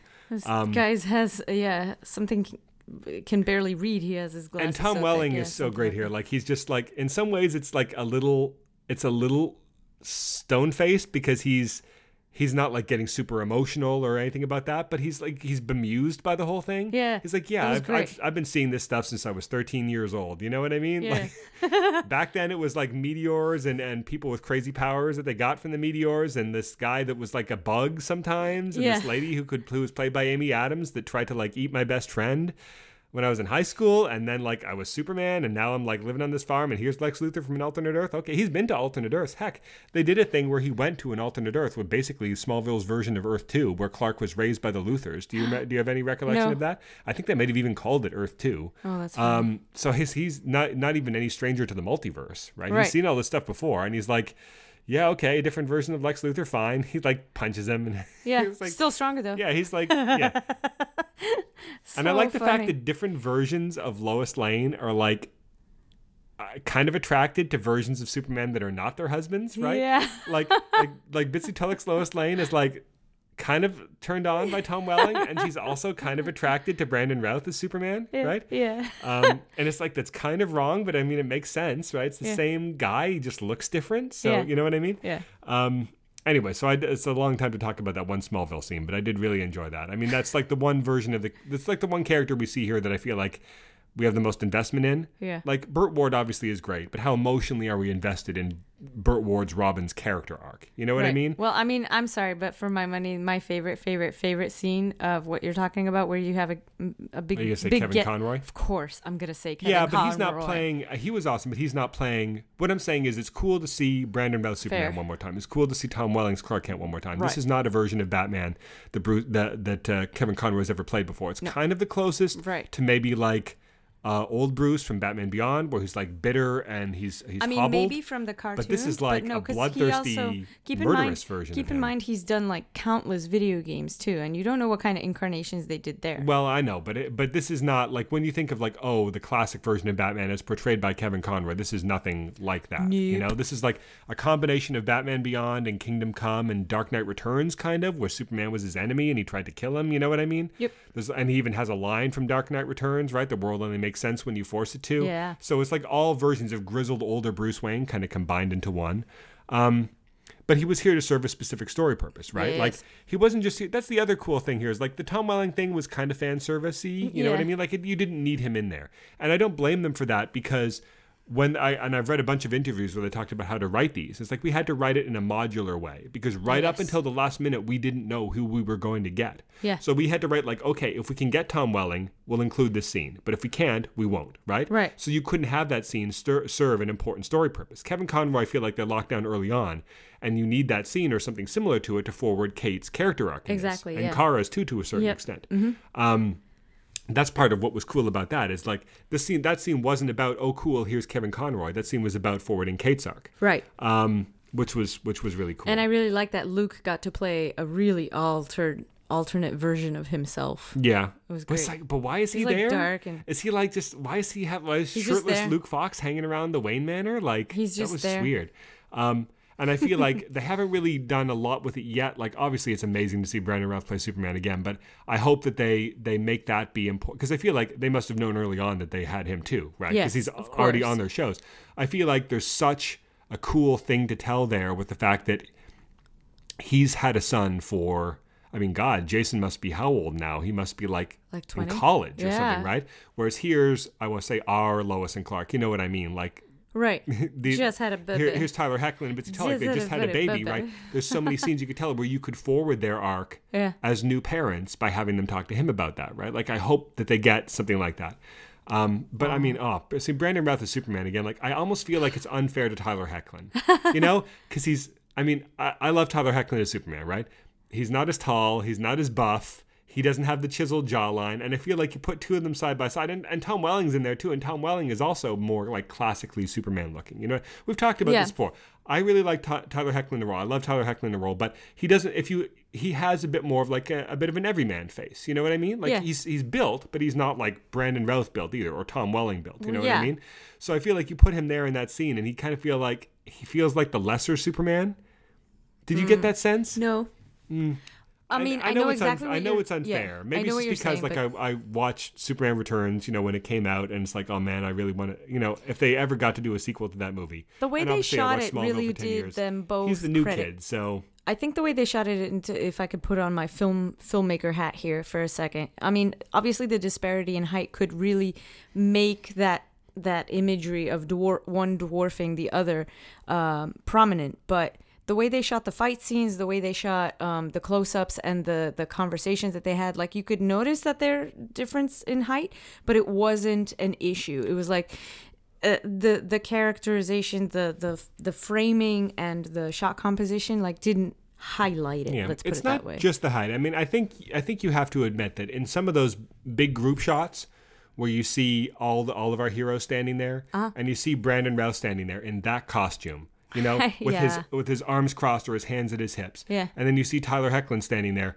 you're like, I don't know, there's something more powerful that uh, in in that costume with that carrying that history with him and with that bearing, I feel like there's just something more iconic and powerful about Brandon Routh's Superman on screen than there is about Tyler Hoechlin's. You know what I mean? Like when you look, when I look at those shots, I'm like, oh my god, look at that guy! Like he look Brandon, like he looks like Superman. You know? right. He, he's just it's the physique, it's the it's the height, it's the bearing, it's the presence. Uh, And Tyler Hoechlin, he's wearing he's wearing the suit, and I really like him in the character, but I don't get that. I don't get that visceral thrill from like, oh my god, like there's Superman standing next to the Flash. You Yeah, know what I mean? yeah. It just it doesn't it doesn't feel the same. I don't know. It's I, I think it's a lot of things. I think it's like I think Brandon Routh is wearing a more classic Superman suit with the red trunks and the lighter colors and everything else. And I think the fact that it's Brandon Routh, who you know we have more experience with, and I you know has been has played has a longer history with the character, and the same with Tom Welling. Like I don't know, it's uh, uh, to me it's just, but it's it's you know not like you have to have one or the other. That's that's what's cool about this. You know, Right. I know we've seen Brandon Routh for hundreds of hours of TV at this point. Tyler Hoechlin we've seen for like five, so Right. it's it's not quite the same. And it you know I, I still love him in the role, but to me, and you know it's not meant as a criticism. I, I just think it's so cool that we get to see Brandon Routh's Superman one more time with you know, and he gets to play Clark Kent too, and we you know he gets to reference his son, and he's the editor in chief in the Daily Planet now. Mm-hmm. They use the music, you know, it's Yeah. it's. It's It's all just, together. It's just It's cool. great, Like I never yeah. imagined that. Much in the same way that it was a thrill for for um, John Wesley Shipp to play the Flash one more time. Yeah. Like Brandon Routh must have. God, imagine you, you got to play though. Superman in in a huge movie, Yeah. and then that's it. You get to do it once. You know what I mean? yeah. Like how how crushed must he have been to know that he would never get to play that character again? Yeah. It must be. It must have been so amazing for him to to get to do that now. But that's exactly what he was saying in the behind the scenes thing that we watched. Yeah. Just alone there. But I mean, I know you sent me like a couple interviews here and there where he said exactly the same thing how thrilled he is to, to revisit the character and how much thought uh, he put into what that person would be doing now, what that character Yeah. would be feeling, where they would be in their life, like what would bring And them to this place, lucky, how uh, he loved Kingdom Come before he, I mean, like as a fan coming into this, um, just he, he, I, I've always said this. I feel like we've been Cool. we've been extraordinarily lucky for the act to get the actors we've had to play Superman because not They're- because there's not a single one of them that's been like a jerk behind the scenes. Like you hear Henry Yeah. Cavill talk in interviews. Like we've had our issues with the movies he's been in, but you hear him talk in interviews and he loves the character. And he just so wants so much to play the character again and do the character justice to the fans because he knows that his that the other movies he was in were hit and miss. You know what I mean? He just wants to he wants to play that classic smiling iconic bright superman character right. and who knows if he will or not and that's you know I, I feel so sorry for him i mean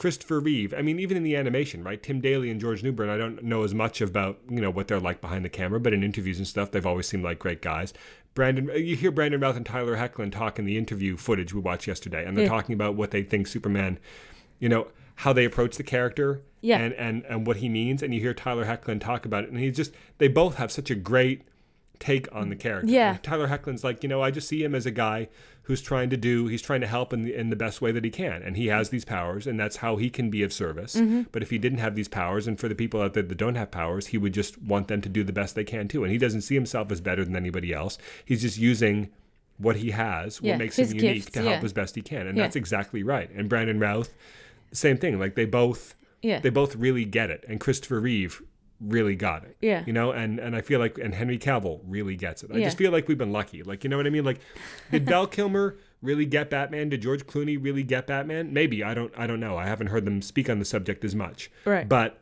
i wouldn't put a ton of money on it you know what i mean Yeah. like george clooney seems like a great guy Yeah. but did he did he understand fully the Batman? One could argue he wasn't even playing the Batman character, but you know what I mean, right? Yeah, yeah. Kevin Conroy gets Batman, Yeah. but not every. I don't feel like you could say the same about every version. Like, did Adam West really get the classic version of Batman? He wasn't being asked to play that character, No. really. So No. I don't know. Kevin Conroy did. Maybe most of the others didn't. But I feel like the actors that have been asked to play Superman, we've been extraordinarily lucky. Tom Welling, for for all of his you know interesting sort of Idiosyncrasies. s- somewhat um, partitioned approach to the character, Yeah. um, still understood Clark Kent. Like he un- he Yes. understood who Clark Kent is, and in a, in a way that sort of str- is a bit eccentric in the way that he didn't see Yes, his version of Clark Kent as a yes. Mm-hmm. superhero, but in a way that's that's fitting too because he doesn't see himself as a superhero. You know, when you think back to to the movie. I say the movie as if there's only been one, but really there's only been one Superman movie, right? We all know which one that was.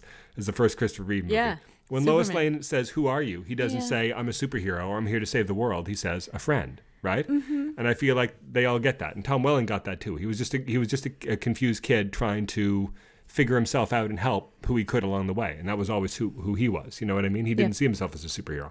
Anyway, I, I you know if there's ever been if there's ever been fodder for me to ramble about my my history and and and, uh, and takes on DC characters, this is it. But I feel like they've also been doing a good job. Um, and they said they wanted to give each of the main characters, you know, by which you mean, you know, White Canary, Batwoman, Flash, Uh-huh. Green Arrow. I'm forgetting somebody. Um, I'm missing one of the shows, aren't I? Supergirl, so. Batwoman, Flash. No, that's all five. White Canary and Green Arrow. White Canary sort of being the, you know, Right, the head honcho of, of the Legends Le- of Tomorrow. Legends Most of of the legends aren't even on, in, this so far, as a matter of fact. Um, Wait, what are you forgetting? no, You that's all five. one. I mean, Black Lightning's there, but he's not really one of their their say. characters, so to speak. But they wanted to give all five of the main characters an arc. They didn't Mm-hmm. just want it to be like, oh, everybody's here. I feel like they've done a better job than other than like Oliver. Clearly, there's Oliver's clearly something going on with him. We haven't. It hasn't. We have don't really have the shape of it yet. Yeah. I feel like it's going to come to a head in the next part, which is the actual Arrow episode.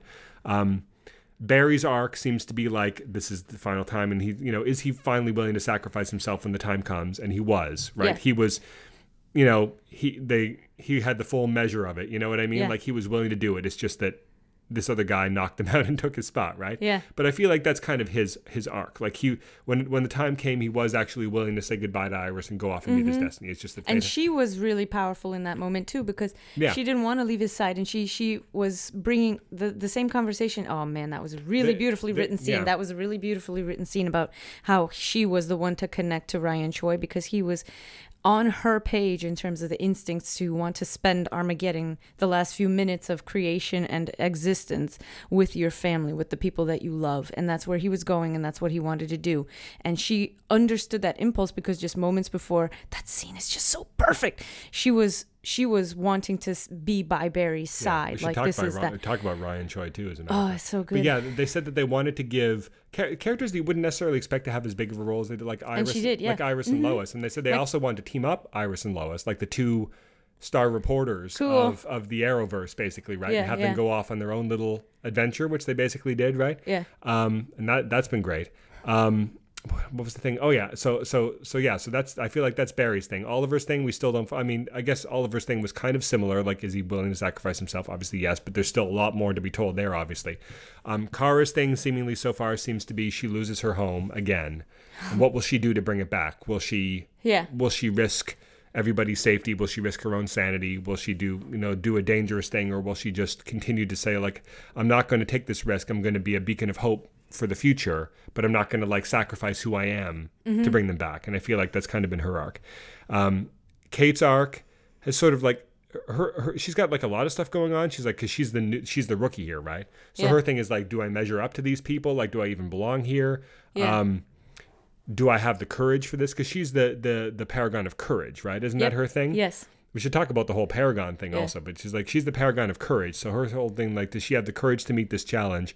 Does she have the courage to look in the face of this like disillusioned, grizzled version of her cousin Yep. and see all the dark things that he's done, and Yeah. still carry on? And I feel like they were smart to give Kate and Kara a bunch of scenes together. They said they wanted to really lean into the whole I felt gender that flip, one of them gender flip world's yes, finest I felt thing. that one of them was repetitive, like they wanted a scene there to there are some scenes here that feel like Yeah. they wanted to give each of these characters a beat in each episode, and in some cases they didn't have enough story there to have it be a distinct beat. I felt like there Yeah, was one too many scenes with Barry and Iris also because I feel they literally Yes, did the mhm. whole they used the phrase "running home to you" fully three times, and Yeah. I feel like by the end I was like, how I'm cool would it ready, have been? yeah. How cool would it have been if they'd called that back when they were reunited, and they but they hadn't called it back already? If that was the first time we'd heard it since he proposed, Yeah. right? Yeah. Then the longtime fans would have gotten it, but instead they said it twice already in their goodbye scene. I'm like, yes, we know. you know what I mean? Yeah, like, yeah. I feel like there were some superfluous scenes there, but yeah. uh, And I also like, yeah, they give Kate and Kara a lot of scenes together as like a gender flip world's finest thing. The cool thing about them is that they're um, they're sort of being informed by each other, right? Like Kate is being inspired by Kara's hope, and Kara is being inspired by Kate's courage. Yep. It's a lot of k sounds in that sense. um, but that's really cool. And again, one p- potential reason to have Supergirl and their characters relocated to Earth One Yep. is you could team them up a lot more, which I feel like everybody would like. I to like the I like the kryptonite um uh See. Yeah, you got a whole. well. Obviously, there's a ton of history about a bad Yeah. character carrying around kryptonite in case they need to stop a super character. There's even a lot of history about Superman saying, if not giving Batman the kryptonite, then saying that he's aware of it, but saying if there's one person I trust to stop me, if it comes to it, it's you. You know what I mean? Filmmaker Gulia here again. I wanted to give a quick shout out to Ruby Rose for her reaction shot when Kara accepts her point in, in when they're talking in the captain's quarters and Kara accepts that in order to like mm, Oh, I just oh, literally, while you were talking, I just literally thought of three more cameos we need to talk about. But finish your sentence. Okay. Um no pressure. Um no, in, in the uh, in the captain's room there they're they're talking about how if Kara decides to take the risk on her own sanity, it's not just her own sanity that she's risking. She's risking the success of the mission and the entire multiverse as a whole because if she goes down, they can't execute Right, whatever it is the all their paragons anti-monitors anymore. exactly is doing and Kara takes that point into consideration and changes her mind in that moment and Ruby Rose's reaction shot in that scene in that moment was really really really really really well done. And I it stuck with me. It was a it was the perfect reaction. And I feel like really it would have been so- it would have been too trite to have them fight on the Wave Rider. Exactly Like, but I'm she was ready you do this. to but she was ready to Right, but that's good characterization. But I feel like you don't need to have. We've seen we've seen enough super characters and bad characters fight to last us for a little while. I, I also I do think that Ruby Rose is acquitting herself very well here because Yeah. she's she's definitely the newest. She's probably the youngest of all the leads on these shows. Yep. and she's definitely the newest to this universe. Yeah. and it would have been easy for her to kind of. Even if they wrote a lot of good stuff for her to kind of get lost in the shuffle a little bit, or Yeah. for her to sort of be a little um, I'm sure. I'm for all I know, she was terrified on set every day. But for her to be, for her to like falter a little bit in her performance, like Right. standing alongside literally Brandon Routh as Superman, for her to like not be totally on her game. Yeah. and it would be kind of understandable. But I feel like she's she's hit all of the like. I don't know if she had any idea who Kevin Conroy is going into this, but. You know, if if anybody told her that here's someone who's been playing Batman for almost 30 years, like that must have been a little intimidating Yeah. to her, right? Unless she just completely looks down her nose at cartoons, who Yeah. knows? Um, but she's she held her own in those scenes, right? She's she's playing against like the 60 year old actor who knows this character inside and out, and she held her own in those scenes, you know, and that's Yeah. not that's not easy. Um, but yeah, literally while we were, t- we were talking, I thought of you got Jonah Hex, Yeah. you got Lucifer. So you didn't even know that was a cameo. Lucifer is a it was a show that I think it was on Fox and it ran for three years and then it was canceled and there was a whole Bring Back Lucifer fan campaign Oh. and finally Netflix picked it up for two final seasons. So it's about to have its final season on Netflix. But yeah, that's Tom Ellis who played Lucifer on and is still playing Lucifer on that show. Okay. Um, and so that's that that was one that that kind of leaked um, because Tom Ellis was spotted in Vancouver, and they're like, why else would why else is anybody in Vancouver unless they're going to be on a show that's on the CW? And he was kind of like, uh, no, I was there for like a friend's birthday party or something. Yeah. And so everybody was like, oh, okay.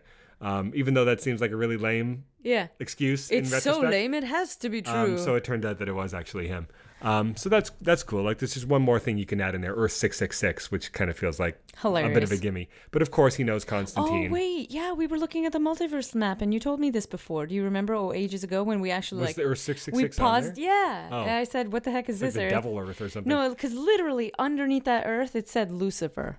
I bet they. Oh, did Like it really? literally said that, and that's that. why I we had they, a I bet they had to go that. back yeah. and, and insert that shot. We speculated actually that Yeah. they might have inserted that shot of the multiverse post, in post production once they knew more of the guest stars they were going to get.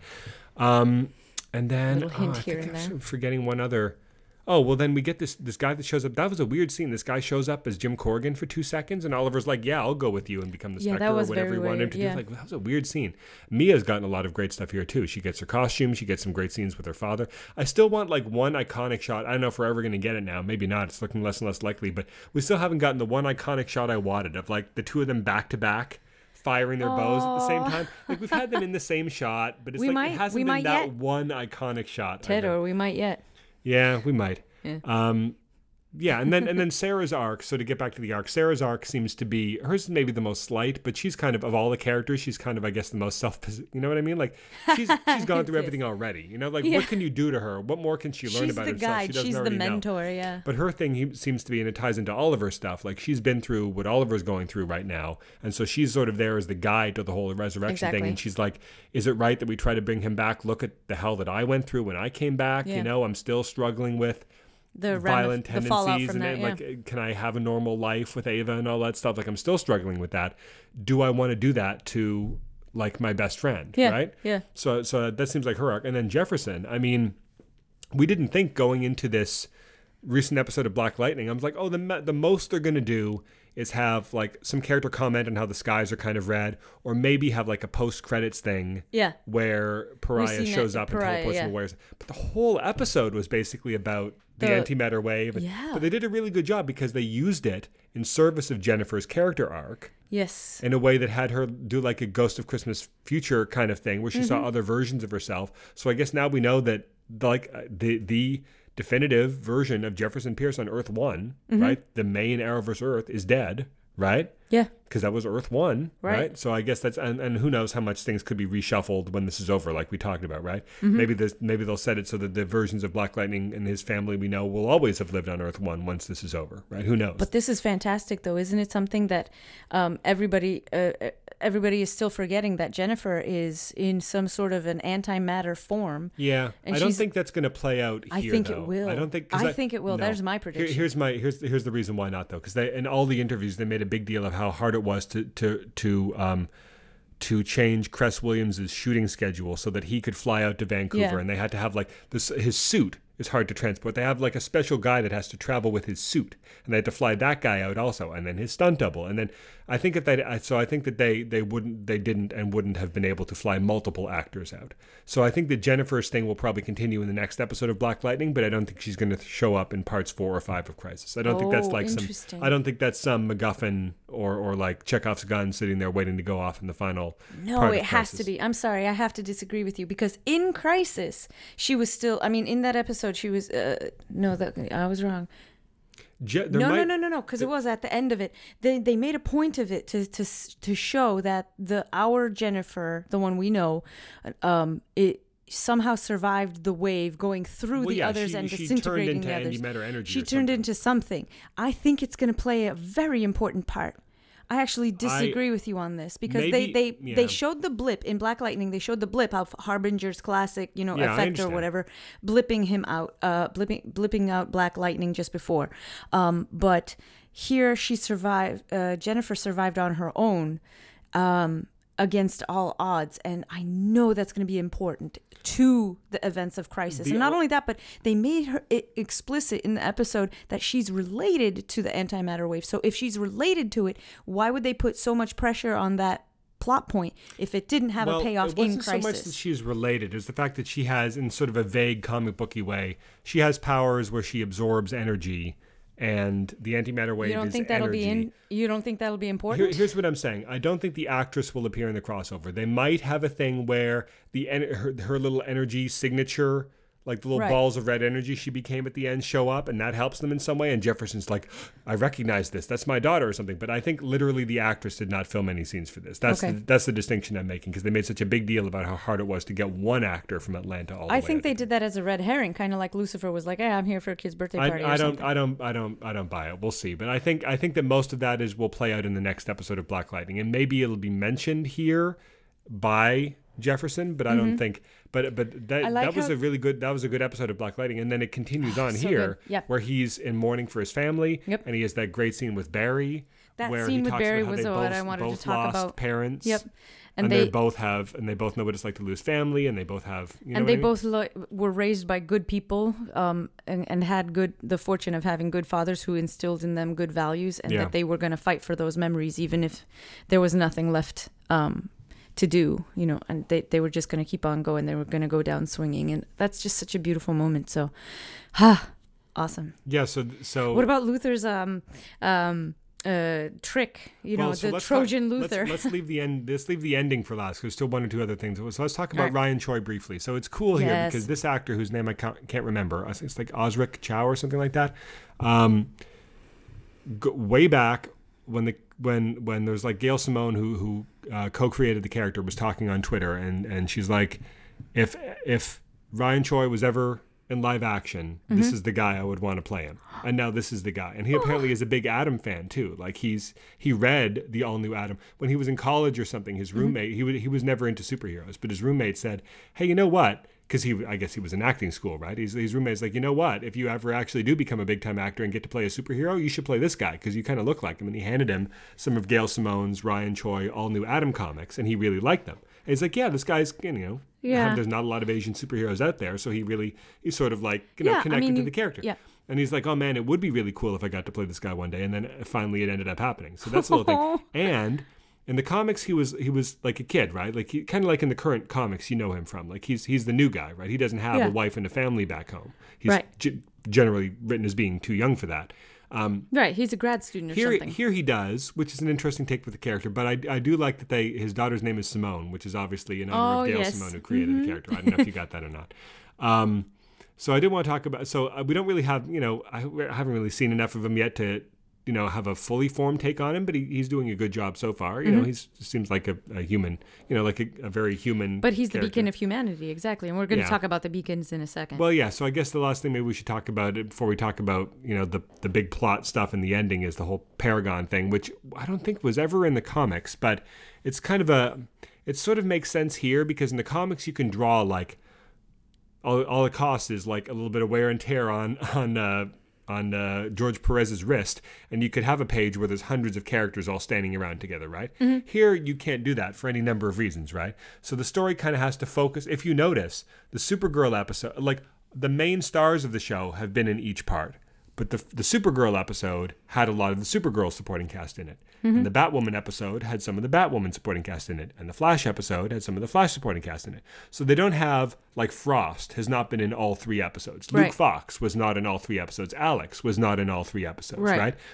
So there's, and I think that's for obviously a lot of logistical reasons, right? Like they couldn't afford to pay the actors for multiple episodes. They couldn't schedule it so that they all could shoot five episodes, right? There's Right. all they could do just to get the five or six stars to be on all these parts.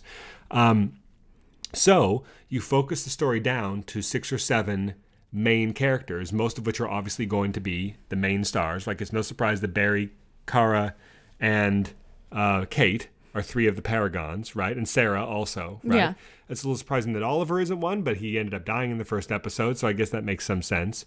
Um, J'onn makes a lot of sense. If you're going to have Brandon Routh Superman there, it, it's kind of surprising that it's not like our quote unquote main Superman is not Tyler Hoechlin's Superman, but I guess they figure we've seen him before. We're going to see a lot more of him again because he's getting his own show. Let's Yeah. give Brandon Routh a chance to be Superman in the spotlight one last time. Maybe Yeah. was the thinking behind that. Um, but it is kind of smart to focus on like six or seven main characters and have them be the through line through all the episodes, and other characters like Alex and Brainy and whoever else can come and go as the story demands, Right. and mostly be in their one little episode. Right. And that, but it's a, it gives you a logistical reason from the uh, in story perspective. Well, why doesn't Pariah and the Monitor just assemble 200 superheroes? It's because these are the seven guys that he really needs. You know what I mean? So it, I think it was done sort of from a practical perspective, but but it works. And and then of course at the end, um, so as it went on, I'm like, oh, they're gonna do they're gonna do the thing where there's only six or seven Earths left, and then they all get. The, the way that happened in the original crisis was they were able to like stop the anti-monitor temporarily when there were only five or six Earths left, mm-hmm. and the way that they could one way that they could beat him was by merging those last few Earths together, the, the combined Earth was stronger and could survive for longer to give them more time to beat the anti monitor. Mm-hmm. So I thought they were going to do the same thing here, where they're going to be, oh, there's five or six Earths left. They'll merge together, and then we'll get what I predicted, where Supergirl will be on the main Right, Earth right. and Black.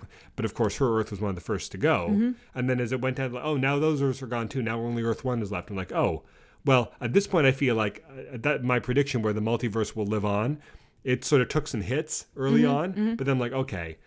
There's only one Earth left. They're, they're not. That's not going to be the new status quo. Right, So right. there's going to have to be a thing where the multiverse comes back, even if it is in some diminished or altered form. Mm-hmm. Um, but then Earth One gets wiped out too. Yeah. And uh, Pariah. So so uh, the Anti Monitor, who we only see briefly once, presumably we're going to see a lot more in parts four and five, takes control of Harbinger and uses her to murder the Anti the Monitor, which is exactly what happened in the comics too. Yeah. Um, and it was tragic because this was like a girl who had been orphaned, and the monitor, it's the comics now I'm talking about, and the monitor Yeah. had raised her basically. So she was almost like his daughter. And then she was used as a weapon to kill him. So that was the tragedy there. Um, it's a little not not quite the same here. Like he's Yeah, important to obviously, yeah. Lila, but it's not quite the same. Um, but the same thing happens, and then Pariah, who I feel like he's there and he looks cool, um, but I, we didn't really get like why not why not have him in those shots? Oh, I guess I know why. Um, his whole thing is that he appears and he has to witness each Earth being destroyed, but we didn't actually see that happen. All those Earths we saw with Right. you know Huntress and Burt Ward and so on, like he wasn't in any of those shots. I'm like, why wouldn't they just put him there? I guess they could have composited him in, but I guess Yeah. realistically, the the reason was Tom Tom Cavanaugh literally could not be in all of those locations Yeah. shooting that those scenes, mm-hmm. but they could have composited him in there as like a ghosty effect or something, saying mm-hmm. no, you know what I mean? I don't Yeah, know why they didn't do that because his whole shtick, which he talks about at length, Yeah. we never actually get to see happen. Right. So I don't know why they didn't do that. But he he sends the Paragons to Vanishing Point, which is a cool callback. We haven't seen that since the end of season one of Legends of Tomorrow. Do you remember? Yeah. I do. That do. was where Rip Hunter and the Time Masters operated from. Was Right, Vanishing I Point. remember. And it got trashed. Yep. The Time Masters I remember destroyed. when Leonard Snart kicked the bucket. Leonard Snurt. Leonard Snart. Leonard Snart. There's another There cameo. Wentworth go. Miller is the Leonard voice of the uh, Wave Rider of Earth Hilarious. 74. Yeah. Um, A- At odds with his heat wave. right. Uh, com- uh, tenant. There's another one that There didn't leak, which is not surprising because it's just a voiceover role. So Sure. th- not surprising that that didn't leak because there were no set photos you could get of Wentworth Miller in a parka or something. Right. Um, so he sends them the seven, the Paragons, to Vanishing Point, but then it turns out. oh, the Ray. Sorry. Oh, yeah, that's another one, the Ray. Yeah, that that I think was was rumored, but yeah, it's cool that we saw him again. Um, and uh, so yeah, they get sent to Vanishing Point, and Lex Luthor it turns out is scribbled on the Book of Destiny, and literally overwritten Superman's name with his, and so and so Brandon Routh Superman uh, gets like erased from existence or replaced or something with Lex Luthor, and now they're stuck with him there at the end of time Yeah. um, trying to got to figure out some way of restoring the multiverse and, and fixing things, and that's the big cliffhanger. And now we have to wait So fi- the fi- four or five so weeks. this is interesting because we've seen the combination to the oh the anti monitors or the the yeah the anti monitors um I don't know door there.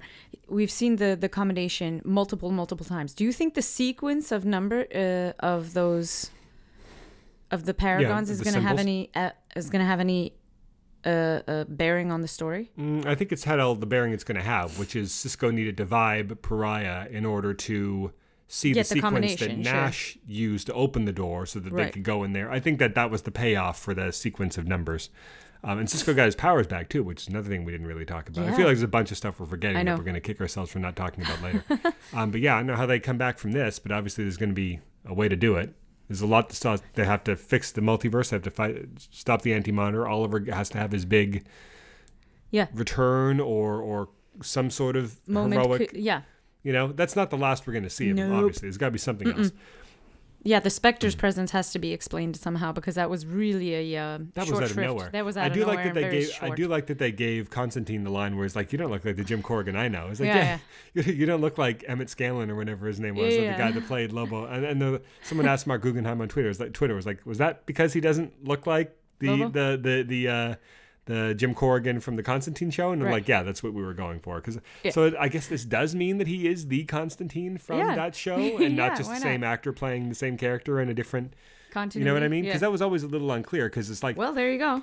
It's well, clarified. because like the and the Astra thing was always very similar, right? Like, Yes. So I guess you could. It, it was being strongly hinted that he was the same version, Right, but it wouldn't necessarily have to be the same version. Just like you could have Brandon Routh show up as a Superman, it's not necessarily the Superman Returns Superman. I know. Um, Yeah, but that was so. I mean, I'm sure there's a bunch of stuff we're forgetting, but yeah, I think that's that that's the, that's the most of it. So we got to wait four or five weeks now to, to find out what happens. And the final two parts, Arrow and Legends of Tomorrow, it's weird because Legends of Tomorrow actually doesn't premiere until later in January. They're doing like a special episode Oh, cool. as part of the crisis. So technically, like when you buy the Blu-ray or whatever, Legends of Tomorrow season five or four. Um, the first episode will be Crisis on Infinite Earth Part Five, and then the second episode will be the proper season premiere. It's it's a weird thing. I don't know why they didn't just do. I guess they wanted to have all five shows be a part of it, mm-hmm. and maybe there's some behind the scenes logistical reason why it had to be all five shows, and why the finale of this wasn't just a double length episode of Arrow right. and they would have had to pay Caity Lotz more to I, like I, who knows what the logistical reasons were. Um, but yeah, it is kind of weird that that's the way the scheduling breaks down. That the Crisis episode of Legends Yeah, is like be weeks before could be Legends production, even it could, be, it could be just contractual things of what the production studio could do. Like we're paying you for 13 episodes, but you have to be part of this. But we couldn't work it out. This yeah, I read just this week, which I didn't know, is that they actually have to pay the actors a special crossover rate, which stands to reason. Yeah. But they they uh, they pay them. I'm assuming that it scales with the number of other shows they appear in, but perhaps presumably in like some non-linear way, right? Right. Like if Stephen Amell appears for five minutes in Flash, he doesn't just get paid like five percent more. He probably gets paid twice as much. So, there's probably something where it's like because it's not an Yeah. incremental amount of work. No, Especially for someone like Cress Williams who had to fly to another country and spend a whole week there. Like, the, I like the fact that I really love the scene that they did, but they tried to pay attention to the source material for the character as well. well, he like said the, uh, they they kind of they did the They- running home to you one too many times with Barry. They did the whole I'm gonna live my life by whatever means By necessary mi- one too many times with Jefferson. a little bit, yeah. but they but actually, I did appreciate that they. Well, and kinda- they, they said don't in some of these other interviews that I read is that I mean, uh, there's a lot of the same writers that work on a lot of the same shows, but but there is some there are, there are they are different writers' rooms. Sure. And, you know, writers can move around, but um, but when they have you know access to Barry appear in an episode of Arrow, Yep. They have the Flash writers take a look at the script and make sure that he's being written properly, like in Right. character. And Yeah. they did the same same thing here, even though the Black Lightning office again is very separate from the other Yeah, yeah. offices. They sent it over to the Black Lightning, Black Lightning showrunner and had him take a pass on Jefferson's dialogue to make sure that it that he read as if he, you know, Stepped stepped, out of right that out of that show Yep. and wasn't just like It felt that way. Yeah. It did. It felt that way. It, it felt like they didn't really have time to introduce him properly because he had to get to work right away. Um, but I feel like that scene between him and Barry was really, I feel really like if you were watching, good. I feel like if good. you were watching this kind of like the Patrick Willems video where he took his parents to see Avengers Endgame when they had only seen like one other Marvel Yeah. movie. I feel like I wonder if you put someone down in front of this and had them watch it, how much sense it would make. Like if they'd never seen any of the CW shows before. Hilarious. I feel like the the cameos would work fine because you very quickly get the idea that oh, there's a bunch of different Earths. Yep. And, you know, and there's a bunch of different versions of these characters. And like, oh, this one Earth had a guy called Black Lightning on it. This one Earth had a guy that Clark Kent, but he looks different. Like, Yeah. you wouldn't you wouldn't even necessarily need to I don't show. think you'd be confused. You wouldn't need to know that Black Lightning was a show that you can go out and watch right now. Yeah. You you watching this episode, you would be given no more reason to think that Black Lightning was a show you can go and watch right now than you would to think that Brandon Routh, the Brandon Routh Superman is a version of that character you can go to the movie theater and see right now. Right. They're treated with equal importance. You know what I mean? Yeah. Yeah. So if you don't know that it's a Black Lightning show, you don't need to know that. You know? Yeah. If you, if you don't know that there has not been a Brandon Routh Superman movie since 2006 or whatever, Yeah. you don't need to know that. You Right. know what I mean? So Yeah. I feel like obviously there's a lot of character nuances from the main characters and things that they reference that you're going to be missing. But I feel like Yeah. the cameos and the guest appearances are, are done in such a way that you don't need to know because you didn't. Well, this, we we have a perfect example of that. You didn't know Lucifer was a show, Yep. There you go. but you got exactly what you wanted to. Oh, yeah. aside from the the fanboy aspect, you got exactly what you were supposed to get out of that scene, which is like here's Lucifer. Of course, John Constantine Knows knows. Lucifer, Yeah. and Lucifer owes him a favor Yep. and you know he's like this he's like this sleazy nightclub owner guy which is this which On was par. the original status quo of the the lucifer series not the current one but the one that originally spun out of neil gaiman's sandman where Yep. lucifer was on earth and was running a nightclub unlike on the fox tv show he doesn't also solve crimes Yeah. that was something they had to do to make it a tv show where he's he's the devil on earth and he solves crimes um, okay. but uh, because everybody has to solve crimes if you're on a network tv show I Think so. Yeah. um. So yeah, but but so so there's a perfect example. Like you didn't know that was a show, but Mm-hmm. you still like if you didn't know Black Black Lightning was a show, it would have been exactly the same thing. Oh, here's, you know, Of course, you know Lucifer from the comics slightly. You know Black Lightning from the comics, so you still would have been cool for you to see Black Lightning on the show. Yeah. But you wouldn't have needed to know or be familiar with his characterization from that show. I feel like him walking around talking about how he's lost his family obviously carries a lot more weight if you've been watching his family for three years. But you know, Yeah. So yeah, I don't, I don't really. I think we've exhausted that pretty good. I think so too. I can I can sleep soundly tonight uh, until 2 a.m. when I think of something else that I wish I said. And the I mean the musical cues too. I mean Yeah, we of talked course. about Yeah, we, we we talked about about, when I was talking about my predictions, but they not only did the John Williams and Danny Elfman, they had a, an homage to the classic Batman '66 music. Um, the Flash they had show. oh the Flash theme. yeah. Shirley Walker. Speaking of Shirley Walker, Shirley Walker's theme from the Flash show got a, a lovely re- reprise as he was dying, and I feel like that was. That was Mm-hmm. Such That a was wonderful nice. way to go to get the, the old footage and the music and the actor and the suit and everything. That suit, I mean, I love John Wesley Shipp, but that suit is not aged well. Like it looks like it's Yeah. made out of velour or something. Like I didn't even know, like suede it or something. Yeah, I thought it was Like, it looks like yeah. It's like why why are you wearing it? But that was I mean that mean was the style. That was the suit. the style of the time. Yeah. Well, there you go. It doesn't matter. yeah. But hey, it was great, and I like that the the crest, the um, Flash emblem, was the only thing that yeah, survived and the it's a- disintegration. and it's kind of like what they did. At, I was wondering if they were going to go one step further because what they did in the comics was, you know, he disintegrates. All that's left of him is his ring, and Wally Oh. Wally walks up and picks up the ring, Yep. and it's clear like, oh, he's got to be the Flash now, right? Right. Here, I was wondering if they were going to do a similar thing. He never had the ring. Like our Barry now is the one Right. that has the ring. But if Barry, if our Barry were to walk up, and like I realized they had to get out of there because of the explosion or Right. whatever. But I wondered if they're going to do a scene where our Barry walks up and picks up the symbol, and he's like, "No, I have to carry on for this guy." And that would have been their way of homaging Yeah. that one scene, but they didn't do that. Um, yeah, they said that they had they took the twelve covers to the Crisis series from the comics because it was twelve issues, Yes. twelve monthly issues. You think waiting a month to find out how this ends? Imagine, waiting a month in between. It's kind of like Doomsday Clock, right? Waiting a yeah. month in between twelve issues, um, or many more months for Doomsday Clock. Right? It's been like three Yeah, years I for that. I know. Um, they took the twelve covers, and for their five episodes, they picked five covers. And there's like they put, in other words, they picked a cover, one of the 12 covers from the, the original series you, yeah. to represent each of the five episodes. Like here's a here's a moment that we want to be emblematic of this episode and we're going to take it straight from the cover of that Mm-hmm. Right. comic. So, I'd have to go back and look at the original 12 crisis covers to see which they've used 3 of so far. Right. But I believe them when they say that, but it's cool that they were using the comic moments as their touchstones. And in fact, did I tell you this that Marv Wolfman, who wrote the original Crisis, Mm-hmm. actually co-wrote the the next part, the the Arrow part, with Marc Guggenheim. That's really cool. So My goodness. Did he co-write four and five or just four? just four, I think. Very strange. Very interesting choice. I'm looking forward to see what happens there. But yeah, okay. Um, is that is that all you've got? Is the well dry? Yeah, I think that's pretty much it. I mean, if there's anything else we think of, we can talk about it when we talk about parts four and five. in a month. Exactly. um, yeah, so if you want to reach out to us, we have an email address, mailbag at smartspodcast.com. Our Twitter handle is at smartspodcast. On Facebook, it's facebook.com slash smartspodcast. And our website is www.smartspodcast.com. How about a funny sound? Um, I don't have one. Maybe How you can make the sound of an antimatter wave. I feel like all your sounds are just sort of vaguely wind-like.